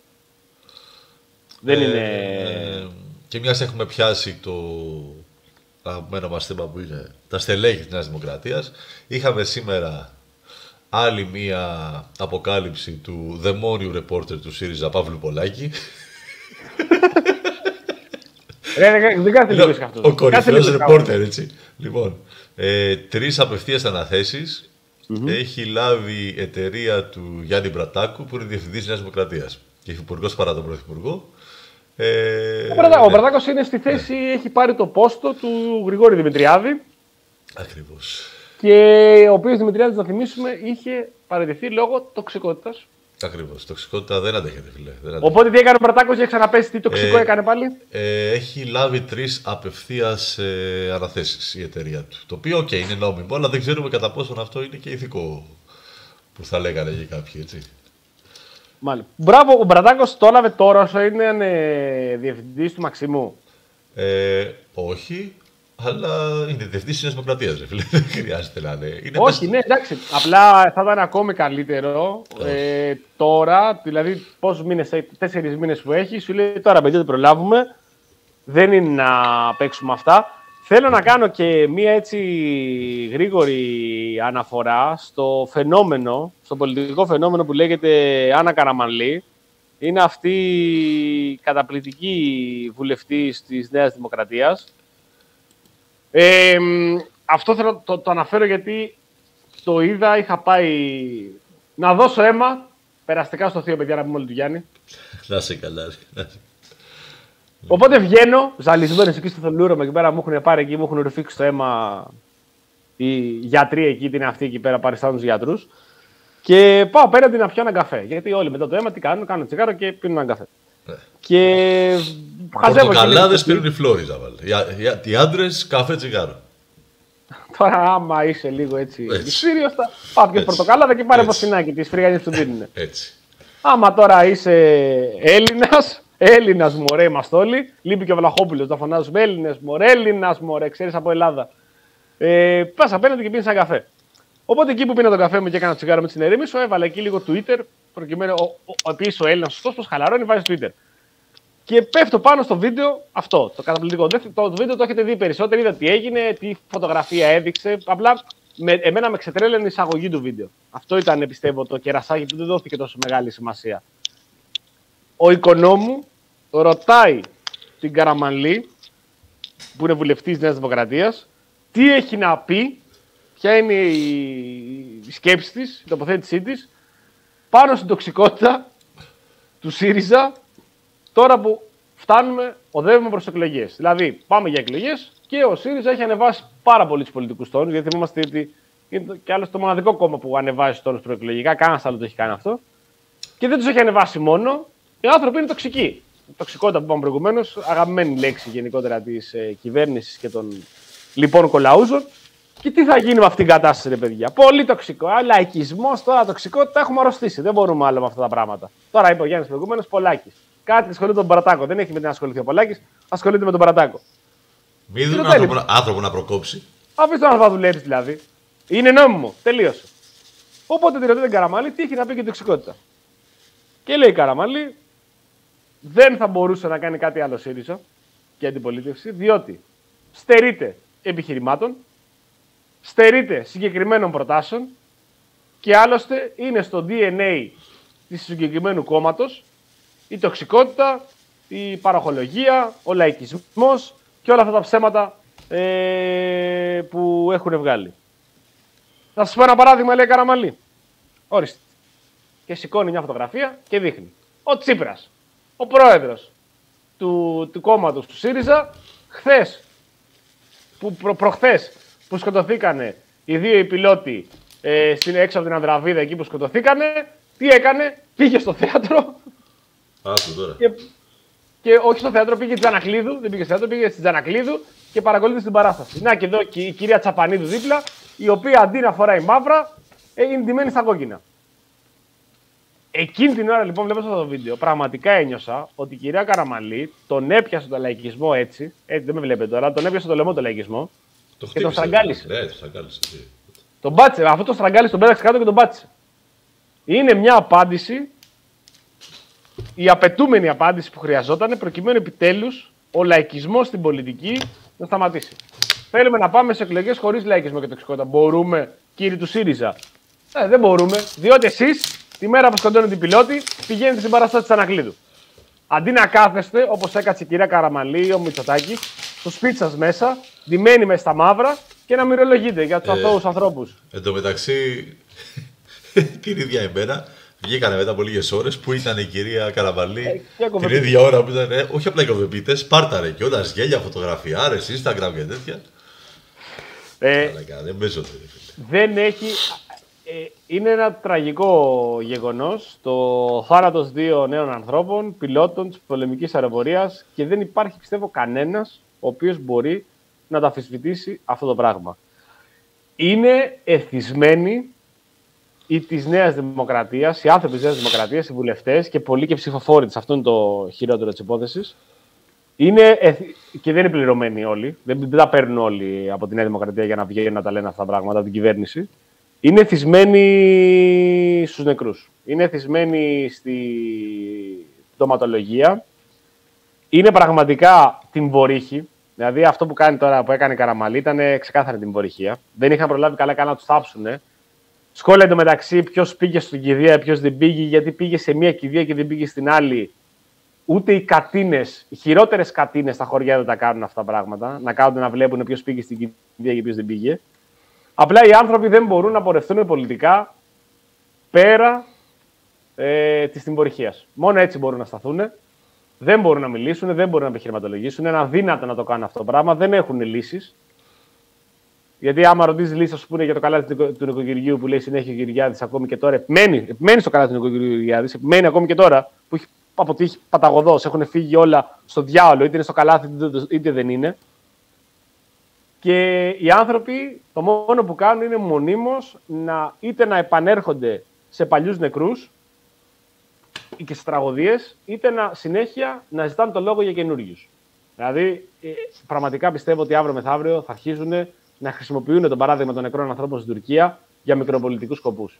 Το έχουν κάνει με όλους. Με όλους. Δεν έχουν αφήσει κανέναν. Και το παράδειγμα των δύο νεκρών πιλότων είναι το, το, το χειρότερο, το έσχατο σημείο στο οποίο θα μπορούσαν να φτάσουν. Εγκαλούν η αντιπολίτευση και όποιον έχουν απέναντί τους πώς αντέδρασε και πώ συμπεριφέρθηκε το βράδυ ε, της ημέρας που οι δύο πιλέτοι σκοτωθήκαν. Λέ, ε, δηλαδή, λες και κηρύχθηκε όλη η χώρα σε... και θα αγκαλούν όχι μόνο τους πολιτικούς, μας αγκαλούν όλους ουσιαστικά με αυτόν τον τρόπο. Όλους. Δηλαδή, αν μπορούσαν να μας ρωτάγανε, εσύ πού ήσουν το βράδυ που οι δύο πιλότοι πέσανε και σκοτωθήκανε. Πένθησε αρκετά; Όχι, δεν, δεν πένθησε. Δεν πένθησε, δεν έκλαψες. Πόνεσαι. Εν τω μεταξύ, μεταξύ, ρε φίλε, για να λαϊκίσω κι εγώ λίγο. Ναι. Πέθαναν ε, δύο πιλότοι, ούτε σε μάχη ήταν, ούτε σε πόλεμο. Τόσες, τόσοι άνθρωποι, τόσα εργατικά ατυχήματα όλο τον χρόνο. Τόσοι άνθρωποι σκοτώνονται στη δουλειά τους. Είναι λιγότερο άνθρωποι αυτοί. Καλά, τώρα εντάξει. Εδώ αυτό κάνουν. Βασικά το καταλαβαίνουν, ε, αλλά. Είναι λιγότερο άνθρωποι. Δηλαδή, Όπως στεναχωριόμαστε για όλους, όπως δεν θέλουμε να σκοτωθεί κανείς στην ώρα της δουλειάς του, έτσι στεναχωριόμαστε για αυτούς τους ανθρώπους. Αυτούς τους ανθρώπους οι οποίοι πεθάνανε ε, εν ώρα υπηρεσίας, πεθάνανε ε, εν ώρα καθήκοντος, διότι ε, δεν ξέρω τι, τι σάψαλο εκεί, ένα, κάτι παμπάλαια ε, τα Phantom του 70 που είχαν, που διαφημίζουν συνέχεια για τα ραφάλ που έχουν έρθει, πόσα θα πάρουμε κτλ. Αλλά όποιος έχει υπηρετήσει, Όποιος έχει υπηρετήσει. Ο Κούλα ευτυχώς έφυγε γιατί δεν έχει υπηρετήσει. Κορέδευε. Ε, που του θύμισε ξέρει... κιόλας το 112, λέει, το συναγενεμό στράτο. Τι, τι; Που είπε, λέει, ότι το 112 του θυμίζει το στράτο, λέει. Γελάει ο κόσμος. Ναι, καλά, εντάξει, δεν δυσκολία θα κάνει. Που, έκα, που έκανε πυρασφάλεια ο Κούλαλης. Ναι, ναι, ναι. Οι υπόλοιποι λίγο που κάναμε εδώ που μα φαντάρει, ξέρουμε πολύ καλά γιατί εξοπλισμό ε, μιλάμε ότι έχουν στον ελληνικό στρατό ή στην ελληνική αεροπορία τα Ραφάλ και τα Μπελαρά είναι ξεκάθαρα για τις μίζες. Αυτό αποδεικνύεται μέρα με τη μέρα περνάει ότι δεν υπάρχει καμία ανανέωση του εξοπλισμού ε, παρά μόνο μεμονωμένα περιστατικά και οχήματα ή αεροπλάνα, γιατί θα ήταν πολύ καλύτερη η μίζα που πήρε ο Μητσοτάκης και όλοι οι υπόλοιποι. Γι' αυτό άλλωστε παρακολουθούσαν και το Φλώρο. Μην τα παίρνει, να πάρουν και αυτοί κάτι, μην, τα, μην θα τα θέλει όλα φλόρο δικά του. Και όλος ο υπόλοιπος εξοπλισμός είναι πραγματικά για πέταμα. Τρομάρα τους που θέλουν να πάμε και να ξεκινήσουμε να πάρουμε και την πόλη. Ναι. Ευκαιρία που λέγανε μερικοί τώρα. Ευκαιρία, καλύτερη, ευκαιρία είναι τώρα. Καλύτερη ευκαιρία είναι. Που Όταν αν βρουν μπαταρία για τα στάγερ, να μπορούν να βάλουν πάνω, να το βάλουν προκειμένου να ξεκινήσουμε σιγά σιγά να πάρουμε την πόλη. Γρηγόρης Ψαριανός, η ΕΕΠ οφείλει να παρακολουθεί υπουργούς, βουλευτές, δικαστικούς, δημοσιογράφους. Μπράβο στο Γρηγόρη. Μπράβο, Γρηγόρη μου. Είχαμε καιρό να ακούσουμε τη φωνούλα του. Ευτυχώς ο διορισμένος μετακλητός σύμβουλος του Παναγιώτη Πικραμένου τοποθετήθηκε και τοποθετήθηκε όπως όλοι περιμέναν θα τοποθετηθεί. Ότι η ΑΕΠ παρακολουθεί τους πάντες. Πάρτε απόφαση, δεν μπορείτε να κάνετε κάτι γι' αυτό. Μην πολύ γκρινιάζετε και μην πολύ διαμαρτύρεστε. Αυτή είναι η δουλειά της. Δεν θα δίνει λόγο ποιον παρακολουθεί και τον Πρωθυπουργό, άμα θέλει να παρακολουθήσει, παρόλο που είναι και ο πολιτικός προϊστάμενο ταυτόχρονα. Όπω θα ήταν λίγο δύσκολο αυτό γενικότερα να το κάνει. Αλλά ελπίζουμε ο κύριος Ψαριανός, τώρα που φτάνουν και στις εκλογές, να είναι και σε μια εκλόγιμη θέση. Δεν τα έχει καταφέρει στις προηγούμενες εκλογές. Και επειδή κανείς άξιος δεν χάνεται, ξαναλέμε ότι βρήκανε μια θέση εκεί στον άνθρωπο, στον πικραμένο, και τον βάλανε προκειμένου και αυτός να μπορεί να πίνει το κρασάκι του, το ποτάκι του, να τρώει το σωμάκι του. Μετά τι θα κάνει. Και να μπορείς... ε; Μετά τι θα κάνει, λέω. Βέβαια αυτοί δεν, δεν χάνονται. Αυτοί Όχι, ρε, δεν χάνονται. Ρε. Αυτοί είναι ικανοί ρε, άνθρωποι. Δεν χάνονται. Ε, δεν χάνονται, εντάξει. Εσείς να δείτε τι θα κάνετε. Ε, αυτός θα καταφέρει. Μάλιστα, τι άλλο είχα. Είχαμε Θεδωρικάκο που mm-hmm. ακόμα περιμένουμε να, να πάρει θέση ουσιαστικά, να στείλει τον εισαγγελέα στοιχεία. Να, να, να, να, να, όλα μόνο λόγια ήταν. Ε, πήρε τον Κούγια. Εντάξει, το, να πάρεις τον Κούγια δικηγόρο δεν με ενοχής. Πήρε τον Κούγια, πολύ καλό παιδί ο γιος μου. Πρωταθλητής στο μπάσκετ. Έχει τελειώσει το πανεπιστήμιο. Καλό πανεπιστήμιο. Καλό πανεπιστήμιο. Όχι ο πιο με, Εμένα ο γιος μου έχει τελειώσει στο Χάρβαρτ, κύριε Κατρούγκαλε. Έτσι. Έχουμε πατρίς θρησκεία, αλλά όχι οικογένεια, για τον Βασίλη Τζιάρτα και θα ήθελα την τοποθέτησή σου πάνω σε αυτό. Λοιπόν, λοιπόν, λοιπόν. Τι προσωπικότητα είναι και αυτός ο άνθρωπος. Τι προσωπικότητα. Λοιπόν, θα το διαβάσουμε. Αυτό που λένε δεν τον ψήφισε τη μάνα του. Εδώ θα Μαλάκα. ισχύει, φίλε. Ούτε η Μαλάκα. μάνα του. Τι άνθρωπος είναι αυτός. Τι άνθρωπος, δηλαδή, αν έχεις αυτό το σημείο τώρα, μέχρι και οι αδερφοί σου και η μάνα σου θα σε αποκηρύξουν. Δηλαδή, πραγματικά ο άνθρωπος. Δεν, δεν, δεν, δεν- δεν- αυτό, είναι, αυτό που λένε δεν, δεν σ' αντέχουν τα ντερά σου. λοιπόν, πρέπει να διαβάσουμε τη δήλωση. Ας Είναι τη- μια τη βάλω διευκρινιστική κι εγώ. δήλωση. Να τη βάλω και εγώ, να τη βλέπουν τα παιδιά. Ναι, τον ε, Σοφία Χίρα Αναστασίου Τσιάρτα και Ελευθερία Τσιάρτα του Αναστασίου. Βέρεια, Μας μπέρδεψες 6. τώρα, Ε, Μας μπέρδεψε με- με τους Αναστάσιους, λέω. ναι, Για ένας πες. είναι ο Αναστάσιος, είναι ο πατέρας του Τσιάρτα αυτός. οπότε, οπότε η, γη- η μάνα του Τσιάρτα, σύζυγος του πατέρα του Τσιάρτα και η κόρη του και αδερφή του Τσιάρτα από τη Βέρεια χθες, 6, δε, ε, 6 Δευτέρου του 23, 6 δεν είχαμε, ναι, θα Ναι, το χάσει ναι. και τις μέρες. Έξι. Ναι, ναι, έξι σωστά. Βγάλανε αναφορικά με τη δήλωση υποψηφιότητας του Βασιλείου Τσιάρτα του Αναστασίου. Προς αποφυγή. Να πούμε ότι αυτό είναι αυθεντικό έτσι. Δεν είναι, μην λέμε καμιά κουταμάρα τώρα. Είναι, νομίζω αυθεντικό είναι. Δεν έχει, δεν έχει διαψευστεί. Για Έχει πάμε. κυκλοφορήσει κανονικά. Αν τυχόν είναι τρολιά, εμείς Τι το φάγαμε, διαβάσαμε ε; για κανονικό. Τι φάγαμε, ναι. Θα κάνουμε και εμείς διευκρινιστική δήλωση τώρα απογευματινή στην επόμενη εκπομπή. Ακριβώς. Προς αποφυγή κάθε παρεξηγήσεω ή σύγχυσης και εξαφορμής της δηλωθήσας υποψηφιότητας του Βασιλείου Τσιάρτα του Αναστασίου, επιθυμούμε να διευκρινίσουμε ότι παρά τη συγγενική μας σχέση, ουδέμια απολύτως σχέση έχουμε ή πρόκειται ή θέλουμε να έχουμε με την προσφάτως ανακύψασα πολιτική δραστηριότητα του ανωτέρου και την υποψήφια του άτομου με συγκεκριμένο πολιτικό σχηματισμό. Άλλωστε, ουδέποτε στην οικογένειά μας είχαμε ομοφοβικές, ρατσιστικές ή εθνικιστικές αντιλήψεις. Αλλά αντίθετα, διαπνεόμασταν από δημοκρατικές, προοδευτικές και αλληλέγγυες ιδέες. Όπως αυτές μας εμφυτεύτηκαν από το σύζυγο και πατέρα μας Αναστάσιο Τσιάρτα και την οικογένειά του. Με εκτίμηση, Σοφία Χίρα Αναστασίου Τσιάρτα και Ελευθερία Τσιάρτα του Αναστασίου. Αυτό λοιπόν είναι διευκρινιστική δήλωση που κυκλοφορεί στο τοπικό site της Βέρειας ανεπίκαιρος.gr και το έχω βρει κιόλας. Τέλειο. Οπότε είναι αυθεντικό. Είναι αυτό με και, εκτίμηση. και έχει απαντήσει κιόλας ο Βασίλης ο Τσάρτας. Α, τι Όχι, απάντησε; Τίποτα, έχει ένα κατεβατό. Άστο, δεν χρειάζεται. Μια νομικούρα τέλος πάντων. Ναι. Ναι, όχι, όχι, με τις, με τις θέσεις του ρε παιδί μου, τις πολιτικές του θέσεις. Έχει ενδιαφέρον να, βρείτε, να ψάξετε στο ίντερνετ, να τη βρείτε. Είναι πολύ ωραία η τοποθέτηση. Ναι. Θα, ξετρε... θα ξετρελαθείτε, όχι απλά είναι πολύ ωραία. Ε, βέβαια, βέβαια. Τεράστια επιτυχία πραγματικά. Δεν πιστεύω ότι έχει ξαναγίνει ποτέ άλλος υποψήφιος να πολιτικό, οποιοδήποτε πολιτικού σχηματισμού να βγει η μάνα του και η αδερφή του και να το αποκηρύξει. Ποτέ κανένας. Δεν, ή τουλάχιστον δεν έχει φτάσει στα αυτιά μας. Τώρα, αν είναι, επειδή και το ίντερνετ τώρα τρέχει γρήγορα και βγαίνουν αυτές οι δηλώσεις, τώρα αν τυχόν πήγε σε μια τοπική εφημερίδα και στον τοπικό τύπο, ρε παιδί μου, κάποια άλλη μάνα, κάποιο άλλο βουλευτή, δεν το μάθαμε. Απλά στη γνώση την οποία έχουμε και μέχρι τώρα δεν έχει ξαναυπάρξει ποτέ κάτι αντίστοιχο. Μπράβο του. Καλή επιτυχία. Είναι, Το είναι, Βασίλη. πο- είναι πολύ μεταδοτικός. Είναι πολύ μεταδοτικός, είναι και πολύ απλό γενικότερα αυτό. Ναι, Όπως η εκτέλεση των φάουλ. Είναι σαν να πίνει ένα ποτήρι νερό. Σαν, είναι σαν, να κάτι βάζει, φυσικό. σαν να βάζει ένα ποτήρι νερό. Α, σαν να βάζει, σαν να βάζει Ε, ένα ποτήρι νερό. Σαν να βάζει ένα ποτήρι νερό. Και φτάνει στο σημείο τώρα πραγματικά να λέει η μάνα του ποιος είναι ο Βασίλης, δεν ξέρω κανένα Βασίλη.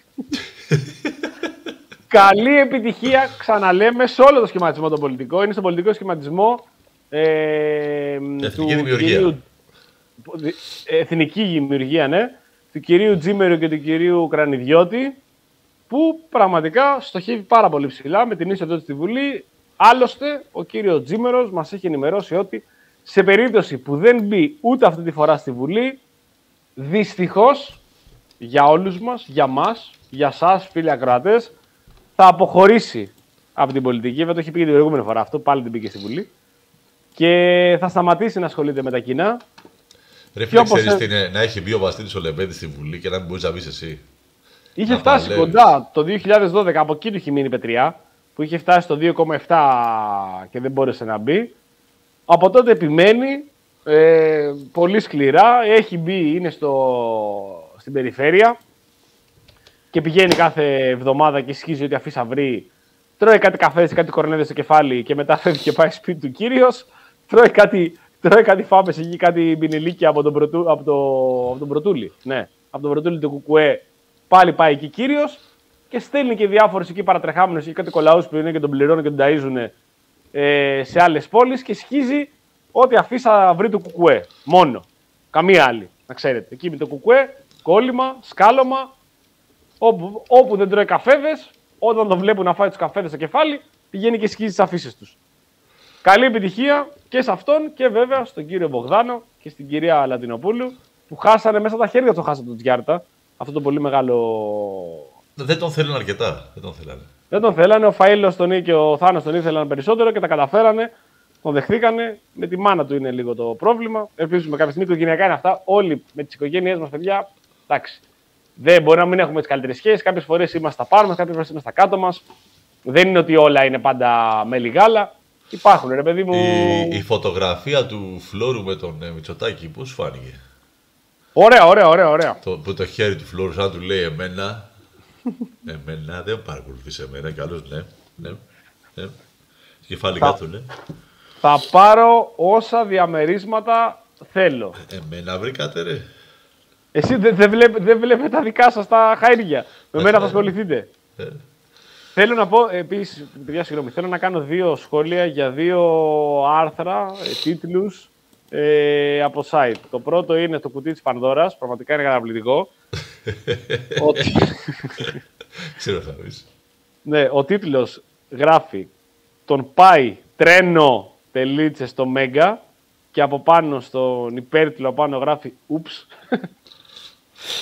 Ε, θα μπορούσε στην επόμενη, στην επόμενη να γράψει Κολοφεράτζο τον πήγε το Μέγκα το, για το Θοδωρικάκο μιλάει ότι τον πάει τρένο το Μέγκα και το δεύτερο ε, είναι το εκπληκτικό πραγματικά ρεπορτάζ γιατί είναι ρεπορτάζ αυτό δεν είναι απλά τίτλος του in.gr όπου μας ενημερώνει ότι όταν κάνει κρύο όπως τώρα που έκανε κρύο με την Μπάρμπαρα Ακριβώς. κάνει κρύο καιρός για τρίο. Το πιάσε το πολεμούμενο, ε. Θα λέγε Τελίτσες Καρατζα- πάλι. Είναι το ένα. Καρατζαφέρης που το έλεγε. Το πιάσε το Ναι, ναι, πολεμούμενο, το ε. πιάσαμε. είναι, είναι δύο με τι τελίτσε. Το ένα είναι τον πάει τρένο το Μέγκα και το άλλο είναι κάνει κρύο καιρός για πάλι τελίτσες τρίο. Συνεχίζει. Έξι συμβουλές για τριπλή, σε εισαγωγικά, απογείωση. Έχει κρύο. Ε, ρε, διάβολο. Θέλω να πω συγχαρητήρια, συγχαρητήρια στον υπερκαβλιάρη συντάκτη του in.gr. Δεν κρατη- δεν ο κρατήθηκες, οποίος- δεν ο κρατήθηκες. οποίος Δεν, συγκρατη- δεν κρατήθηκε ούτε αυτός. Ναι. Θα πω γιατί. Πρέπει να διαβάσω και τον απάνω τον τίτλο. Έχει κρύο σήμερα, οπότε ας θυμηθούμε τον κανόνα της φυσικής που λέει, άνω κάτω τελεία, δια της τριβής παράγεται θερμότητα και από δίπλα έχει ένα emoji, ένα θερμόμετρο. δηλαδή, ο- όλο είναι κομψοτέχνημα. Όλο. Αυτός ο υπέρ που είπαμε και προηγουμένως τύπος συντάκτης του NGR πραγματικά Κάτσε, έχει κάτσε, πάρει, να το βάλουμε για ο- αυτό.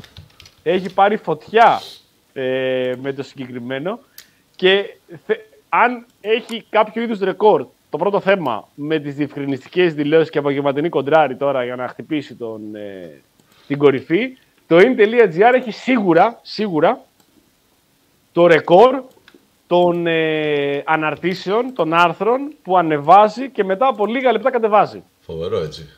Είναι, δεν, πρέπει να υπάρξει, δεν πρέπει να υπάρχει άλλος, όχι πανε, πανελλήνια, παγκόσμια που να έχει ανεβάσει τόσα πολλά άρθρα και μετά από λίγο να τα έχεις σβήσει. Ήταν πρόσφατα, μάλιστα, από τα τελευταία έτσι, μεγάλης επιτυχίας, ήταν αυτό με του Φλόρου, όπου όταν βγαίνει ότι τον Φλόρο τον παρακολουθούν, ότι παίζει μάλλον τον παρακολουθούν, κατευθείαν το NGR βγάζει άρθρο στο οποίο μας ενημερώνει ότι καλά κάνανε και παρακολουθήσαν τον Φλόρο, διότι ο Φλόρος είναι περίεργος τύπος, έχει περίεργους, περίεργους στόχους και σκοπιμότητες, παρά είναι ό,τι είναι και ο συντάκτης εδώ του συγκεκριμένου άρθρου φο- φορτωμένος ρε παιδί μου είναι με το, με το θέμα με την Ελλάδα, ξέρει πολύ από Ελλάδα και ότι τώρα τι θα γίνει, θα κάνουμε κανένα πόλεμο με την Τουρκία; Οπότε δεν μπορεί να τον αφήσει ανεξέλεγκτο το συγκεκριμένο. Μάγκας, όποιος τον παρακολουθούσε, δεν λέει ποιος, όποιος τον παρακολουθούσε είχε λόγο που το έκανε αυτό.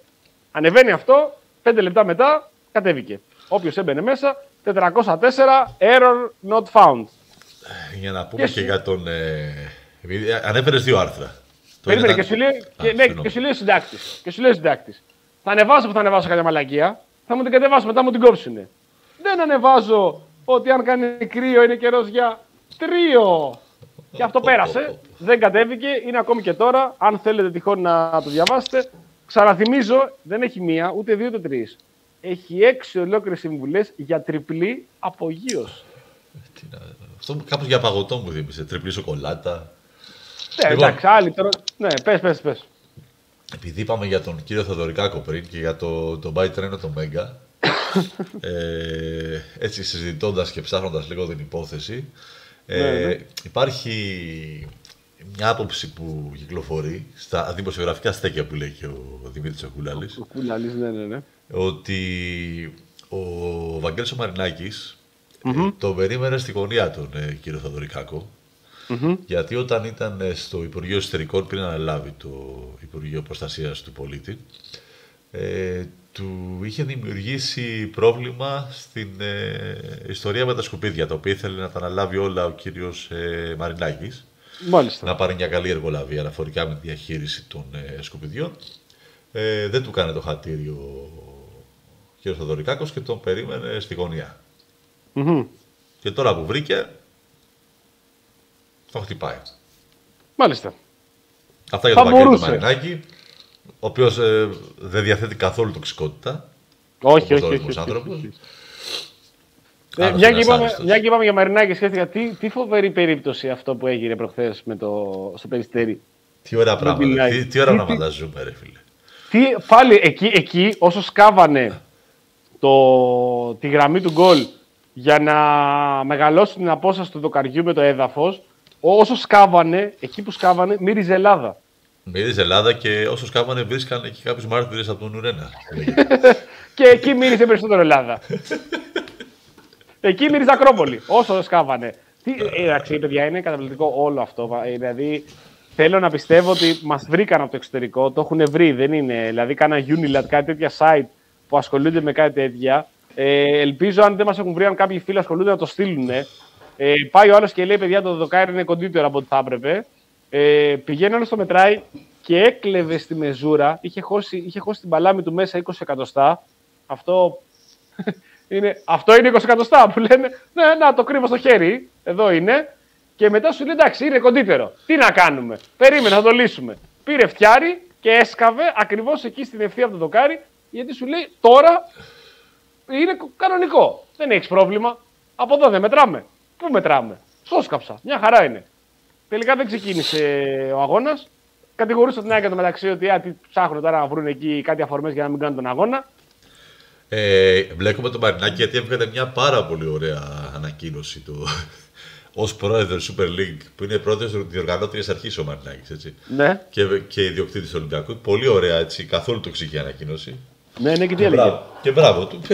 Μην τα διαβάσετε, τι να σου πω τώρα. Η ΑΕΚ θα πάρει το δεύτερο, θέλει να πάρει το δεύτερο πρωτάθλημά της με το καινούργιο της αφημί.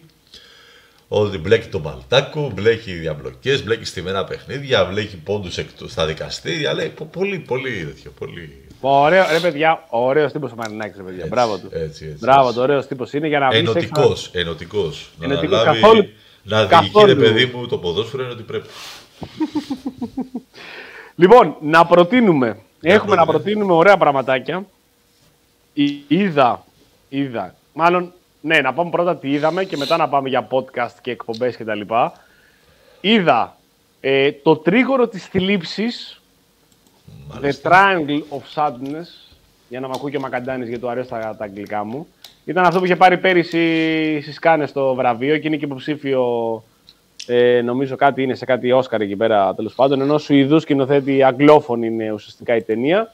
Είχε κάνει το, τετρά- το τετράγωνο, αν τυχόν το έχετε δει παλιότερα.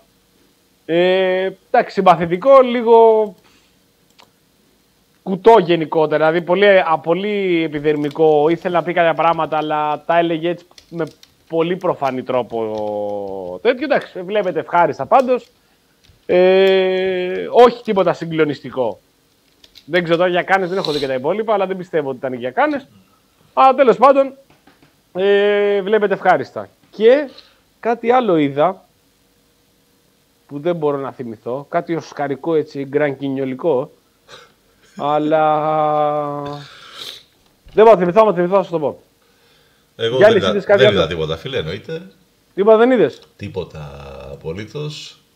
Δύσκολη εβδομάδα αυτή, ήταν δύσκολη. Ε, ξεκίνησα να βλέπω μια πολύ ωραία έτσι, σειρά ντοκιμαντέρ, λέγεται History of Swear Words, ιστο- ιστορία του Μπινελικιού. Α, το έχω δει, που το το χαζέψη, ναι. παρουσιάζει ο Cage. Έχει πλάκα, έχει πολύ πλάκα, είναι πολύ ωραίο όπως τα λέει. Ε, τίποτα άλλο, ναι, δεν θυμάμαι κάτι να είδα. Α, ναι, μπράβο, τώρα το είδα. Και είδα και το, και το μενού. The menu. Όχι. Ε, και αυτό, και αυτό ήθελε πάλι έτσι κάτι να πει. Είναι, προσπαθούν με έτσι λίγο πιο κινηματογραφικό τρόπο να ασχοληθούν με κάποια ταξικά ζητήματα και στη μία και στην άλλη ταινία. Ε, απλά εντάξει, όταν φτάνουν σε κάποιο είδους ανάλυση της όποιας ταξικότητας, το κάνουν λίγο πιο προσεκτικά και ο λίγων τι επιδερμικά. Δεν βλέπεις Αγγελόπουλο δηλαδή προφανώς. Αλλά εντάξει. Τουλάχιστον έτσι ένας πιο κινηματογράφος από άλλα είναι λίγο πιο καλός από. Τώρα και κάτι άλλο είδα πάλι. Όχι, αυτά δύο πρέπει να έχω. Δεν έχω δει κάτι άλλο. Ωραίο όμως, άμα θέλετε να δείτε το menu, τουλάχιστον λίγο πιο ωραίο από το, από το τρίγωνο της ε, θλίψης. Ε, να πούμε στα παιδιά ότι λόγω έτσι, πιεσμένου προγράμματος και του, και του καιρού δεν μπορέσαμε να πάμε αυτή τη βδομάδα να πάρουμε βιβλίο. Θα πάρουμε Ναι. όμως. Θα χρωστάμε και- δύο την επόμενη Και φορά. χρωστάμε δύο. Το ένα θα το στείλουμε αύριο μεθαύριο. Ούτε αυτό έχουμε. Και αυτό δεν το στείλαμε λόγω Δεν τα έχουμε πει πίεσης. καθόλου εδώ πέρα. Ήταν Δεν να έχουμε, μας- δεν έχουμε συναντηθεί για να τα κανονίσουμε. Αλλά Ναι. θα το στείλουμε στο φίλο τον Κώστα, αν θυμάμαι το όνομα. Έχω και την Και θα μου διεύθυνση, το τα έδινε έχω σήμερα ο Γιάννη αποθηκευμένα, για να το στείλω αύριο, αλλά δεν, αυτό Αλλά μας δεν, φύγει και μας δεν δύσκολο. μπορέσαμε να βρεθούμε. Δεν Αλλά- ξεχνιέται όμως τίποτα. Όλα θα σταλούν παιδιά και θα δοθούν όλα. Έτσι. Έχουμε Λοιπόν. podcast Γιάννη. Αυτή τη βδομάδα δεν έχουμε, γιατί δεν μπορούμε σαν με, με τον Δημήτρη να συντονιστουμε Ε, για τεχνικούς ε, λόγους θα έχουμε την άλλη, την άλλη εβδομάδα. Ε, οπότε μένουμε με τις προηγούμενες εβδομάδες ε, αυτό που ανεβάσαμε σχετικά με τον πόλεμο στην Ουκρανία και το αν τελικά έχουμε ακόμα πόλεμο. Το οποίο κάπως ξε- το ξεχνάμε στη εβδομάδα, το ότι Ναι. έχουμε ακόμα εκεί πόλεμο. που Όχι απλά έχουμε, έχουμε και κλιμάκωση, έχουμε μεγαλύτερες εμπλοκές. Έχουμε αποστολές ε, επιθετικού οπλισμού από τη Δύση στην Ουκρανία και σήμερα κυκλοφορεί και μια φήμη για καταφύγια στη Ρωσία και για ενδεχόμενο πυρηνικού χτυπήματος. Είναι λιγάκι τα πράγματα δύσκολα. Να κάτι που έλειπε. Ναι, αυτή τη στιγμή, αν κάτι έλειπε, ήταν αυτό. Ε, έχουμε ανεβάσει και στο site, στο email, ε, κάποια παραπάνω άρθρα που αφορούν την Ουκρανία, αναφορικά και με τις, ε, με τις προβλέψεις για το 23 και την ε, παγκόσμια οικονομία ε, και τα λοιπά. Και έχουμε και μια είδηση, έχουμε μάλλον ειδήσεις που αφορούν ε, το κομμάτι, την ε, στήριξη για την ελληνική τάφρο, όπου έχουμε την, ε, παν- την ε, Πανελλα- Πανελλαδική Συνέλευση για την Προστασία της Ελληνικής Τάφρου που απευθύνει μια έκκληση στήριξης γιατί λόγω των ε, συνεχόμενων σεισμικών ε, ερευνών και την παραχώρηση των θαλάσσιων οικοπέδων σε πετρελαϊκές εταιρείες. Έχει δημιουργηθεί πολύ πολύ μεγάλο θέμα ε, στο βυθό Α, οκ. ε, Ρε φίλε, και καταστρέφονται πάρα πολλά είδη δελφινιών και, και πολλά ακόμα. Για πες. Όταν είπες ελληνική τάφρο, πραγματικά τώρα ε, στο μυαλό μου σκεφτόμουν μέχρι να. το δι- κα- Μετά κατάλαβα από τα συμφραζόμενα τι θες να πεις. Ναι. Αλλά όταν είπες για τάφρο, σκέφτηκα ότι τι κάνουν τώρα, θα φτιάξουν και καμιά τάφρο για να Όχι, πέφτουν οι αγόρι. πρόσφυγες μέσα. Όχι, όχι, όχι. όχι, Μα, εντάξει. μα, ε, σοβαρά, παιδιά, αυτό σκέφτηκα. Ότι θα πάνε στον Εύρο και μετά το τείχος σκέφτονται να φτιάξουν μια τάφρο και να βάλουν και κροκόδιλους μέσα για να πέφτουν οι πρόσφυγες για να τους μοσουλάνε οι κροκόδιλοι. Ναι. Δεν είναι αυτή η Δεν, τάφρο. δεν είναι μακριά. Δεν είναι μακριά. Όχι, Εντάξει. έχουμε ένα, έχουμε ένα πολύ Το κάτι- σημαντικό θέμα στο δεν κομμάτι από το Ιόνιο μέχρι τα νότια της Κρήτης και τη Ρόδο. Δεν ξέρω αν κάτι λέει για μένα αυτό, αν σκέφτομαι αυτό, αν, κάτι, αν περισσότερο κάτι λέει για την κυβέρνηση. Ότι όταν ακούμε τάφρο σκεφτόμαστε ότι μπορεί να κάνουν κάτι τέτοιο. Ναι, έτσι κι αλλιώς υπήρχε εκείνο το πλωτό Φράγμα. Το πλωτό φράγμα. Για τα ρι- ραδιενεργά υλικά στον εργασιακό χώρο στο ΤΑΤΟΙ τα είχαμε πει νομίζω και την προηγούμενη εβδομάδα. Μάλιστα. Δεν ξέρω τι εκπέμπει ο, ο Τέος εκεί πέρα και βρίσκονται ραδιενεργά υλικά. Να προτείνουμε ανασκόπηση το Για τα τελευταίο ενίκια. επεισόδιο ενίκεια. Εντάξει, σενάριο έμοιαζε να είναι όλο γραμμένο από Χαριζάβαλο, έτσι. Κάποιος, κάποιος θα έλεγε ότι πίεσε, ότι πίεσα τις καταστάσεις και εκμεταλλεύτηκα και απείλησα, ίσως μπορεί να εκβίασα την συντακτική ομάδα της ανασκόπησης να ασχοληθούν με τα ενίκια. Θα ήταν, ε, είναι όλα αυτά εν μέρει αλήθεια και είναι χο- πάγιο έτοιμά μου προκει... προκειμένου. Α, προκειμένου. Δεν το αντραπούμε να το πούμε αυτό τώρα. Σε παρακα- σε παρακαλώ Ακριβώς. να πούμε για τα ενίκια, τα καταφέραμε. Του λέω του Κωνσταντίνου του Πουλή, λέω εντάξει, πόσο άλλο πρέπει να φτάσει στο νίκη για να ασχοληθεί με αυτό. Δηλαδή τώρα 800 και 900 ευρώ το νίκη δεν είναι αρκετό. Θες να πάει 1200, 1300, στα πόσα θα, θα πούμε και τα νίκη. Όχι, μου λέει, πιστεύω ότι τώρα στα, στα 50 τετραγωνικά τα 900 ευρώ είναι πολλά. Μπράβο, του λέω, τώρα είναι κατάλληλη στιγμή να κάνουμε για ενίκεια. 45 λεπτά λοιπόν επεισόδιο ενίκεια με λίγα, όχι πολλές, λίγες από τις καλύτερες αγγελίες που έχουν βρεθεί όλο αυτόν τον καιρό. Θα μπορούσαμε να κάνουμε πολύ περισσότερες. Απλά μετά δεν θα κάναμε εκπομπή για νίκια, θα κάναμε εκπομπή αγγελίες για ενίκεια. Άλλη μια ωραία. Άλλη μια ωραία ιδέα που θα πιέσουμε τις Ακριβώς. καταστάσεις προκειμένου να τα καταφέρουμε. Και μπράβο μας, χορταστικό επεισόδιο. Ελπίζω να το ευχαριστηθείτε όπως το ευχαριστήκαμε κι εμείς. Διότι τα περιγράφει όλα μέσα. Λέει για ενίκεια, λέει για τις αυξήσεις, λέει για τα Airbnb, για τις μισθώσεις, για τα κλειστά διαμερίσματα. Ε, τα έχει όλα. Τα έχει όλα. Δείτε το στο YouTube ε, και γράψτε από κάτω και τα σχόλιά σας. Αν σας άρεσε, αν δεν σας άρεσε. Αν κάτι ξεχάσαμε, κάποια αγγελία που θα έπρεπε να βάλω και δεν έβαλα και δεν πρότεινε εκεί πέρα να μπει. Και περιμένουμε την επόμενη εβδομάδα για την επόμενη ανασκόπηση. Μια και είμαστε, όπως είπαμε, και τον τελευταίο καιρό πιο συνεπείς στις συντακτικές υποχρεώσεις της ανασκόπησης. Ε, ευχαριστούμε τους φίλους που μας έδωσαν ε, αυτή την μικρή ενίσχυση στο chat. Ε, Ευχαριστώ κάθε πάρα ευρώ πολύ. που μαζεύουμε ε, είναι, πάει προς ε, την οφειλή του Ζάβαλου στο ΤΕΔΙΕ, όπως έχουμε πει. ε, όποιος ε, άλλος θέλει να ενισχύσει την προσπάθειά μας ε, και τη- να καλύψουμε ένα μέρος της οφειλής του Ζάβαλου, μπορεί να μπει και στην εφαρμογή Buy Me a Coffee, να μας κεράσει ένα καφέ 2, 3, 4, 5, όσους θέλει να μας κάνει τα νεύρα τσατάλια. Σύντομα, σύντομα, αν δεν γίνει την άλλη εβδομάδα, έχω δικαστήριο για τα στατιστικά μέτρα. Θα κάνουν όλοι οι fans και εγώ προκειμένου να μαζέψω και εκεί τα έξτρα, το κομπόδεμα για να πληρώσω την TV. Παιδιά δεν είναι τίποτα, 20 χιλιάρικα Κάτσε, είναι. μπορείς ε, να κάνεις και του Andrew Tate να ακολουθήσεις κάποιες συμβουλές, να μην βγεις εσύ, να βρεις ε, κόσμο να δουλεύει για σένα στο OnlyFans και Στο να πληρωθεί- OnlyFans? έτσι, να πληρωθείς το χρέος σου. Όχι, όχι, θα βγάλω. Εγώ θα βγω στο Τα- OnlyFans. τα πατουσάκια Παιδιά, στο μέρος να βάλω. Θα βγάλω τα πατουσάκια μου. γιατί είναι δύσκολο καιρός. Εκεί μας έφτασε το κολόσογο. Ε, ό,τι έχουμε μπορούμε να βγάλουμε. Θα εκπορνευτούμε κανονικά διότι δεν βγαίνει αλλιώς υποχρέωση. Παιδιά, πάρα να μαζευτούν 20 χιλιάρια και επειδή δεν είναι και λογικό με καφέδες και με τα διέφερα να πάνε εδώ. θα, θα κάτσω να μας πηδήξουν. Δηλαδή εκεί φτάσαμε για να τελειώνουμε. Τι να κάνουμε; Τι να κάνουμε; Ντροπή. Από το να γίνουμε κλέφτε, Από το να γίνεις κανένα μπάτσος, τι να κάνεις; από το να γίνω μπάτσος, από, το να- ναι, από το να μπω στη μαφία, Όχι. καλύτερα τουλάχιστον Καλύτερα όλοι έτσι. φάνε να σωθεί ο κόσμος. Έτσι. Φτάσαμε στο τέλος. Φτάσαμε, Διότι η εκπομπή, το πρόγραμμα του Press Project συνεχίζεται με Σπύρο Γραμμένο και αυτός από το σπίτι του, αλλά κανονικά ραδιόφωνο The Press ε, από όπου θα ακούτε το Σπύρο Γραμμένο για την επόμενη ώρα. Εμείς δεν Πάμε. ξέρουμε αν βγαίναμε από το ραδιόφωνο, δεν έχουμε ιδέα. Δεν αν, έχουμε κα- ιδέα, Αν ναι. κάποιος θα εκεί να πατήσει το κουμπί, στο YouTube είμαστε σίγουρα όμως. Είπε ο Σπύρος θα προσπαθήσει, δεν ξέρω αν τα κατάφερε τελικά. Ελπίζω να ακουστήκαμε και από το ραδιόφωνο. Σιγά μην το κατάφερε ρε φίλε, αφού μας πολεμάνε, δεν βλέπεις τι γίνεται. Θα ανανεώσουμε το ραντεβού για την επόμενη Τρίτη. Η εκπομπή θα παραμείνει στο. Όπα, μ' ακούτε; Ναι, μια χαρά σε ακούμε, ναι. Ναι, μ' ακούτε, ωραία. Ε, η εκπομπή θα παραμείνει στο YouTube και θα ανέβει και στις υπόλοιπες πλατφόρμες από όπου ακούτε podcast. Ακριβώς. Σας ευχαριστούμε για σήμερα, ευχαριστούμε για την ενίσχυση, για, τις, για τα σχόλιά σας, για την παρέα σας. Γιάννης Μπάκος, Καλή νύχτα σε όλους. Χάρης Άβαλος, Press Project, ε, νέο στη μονή μας, προσωπικά προφίλ, για ό,τι θέλετε, τα λέμε την επόμενη Τρίτη. Να είστε καλά.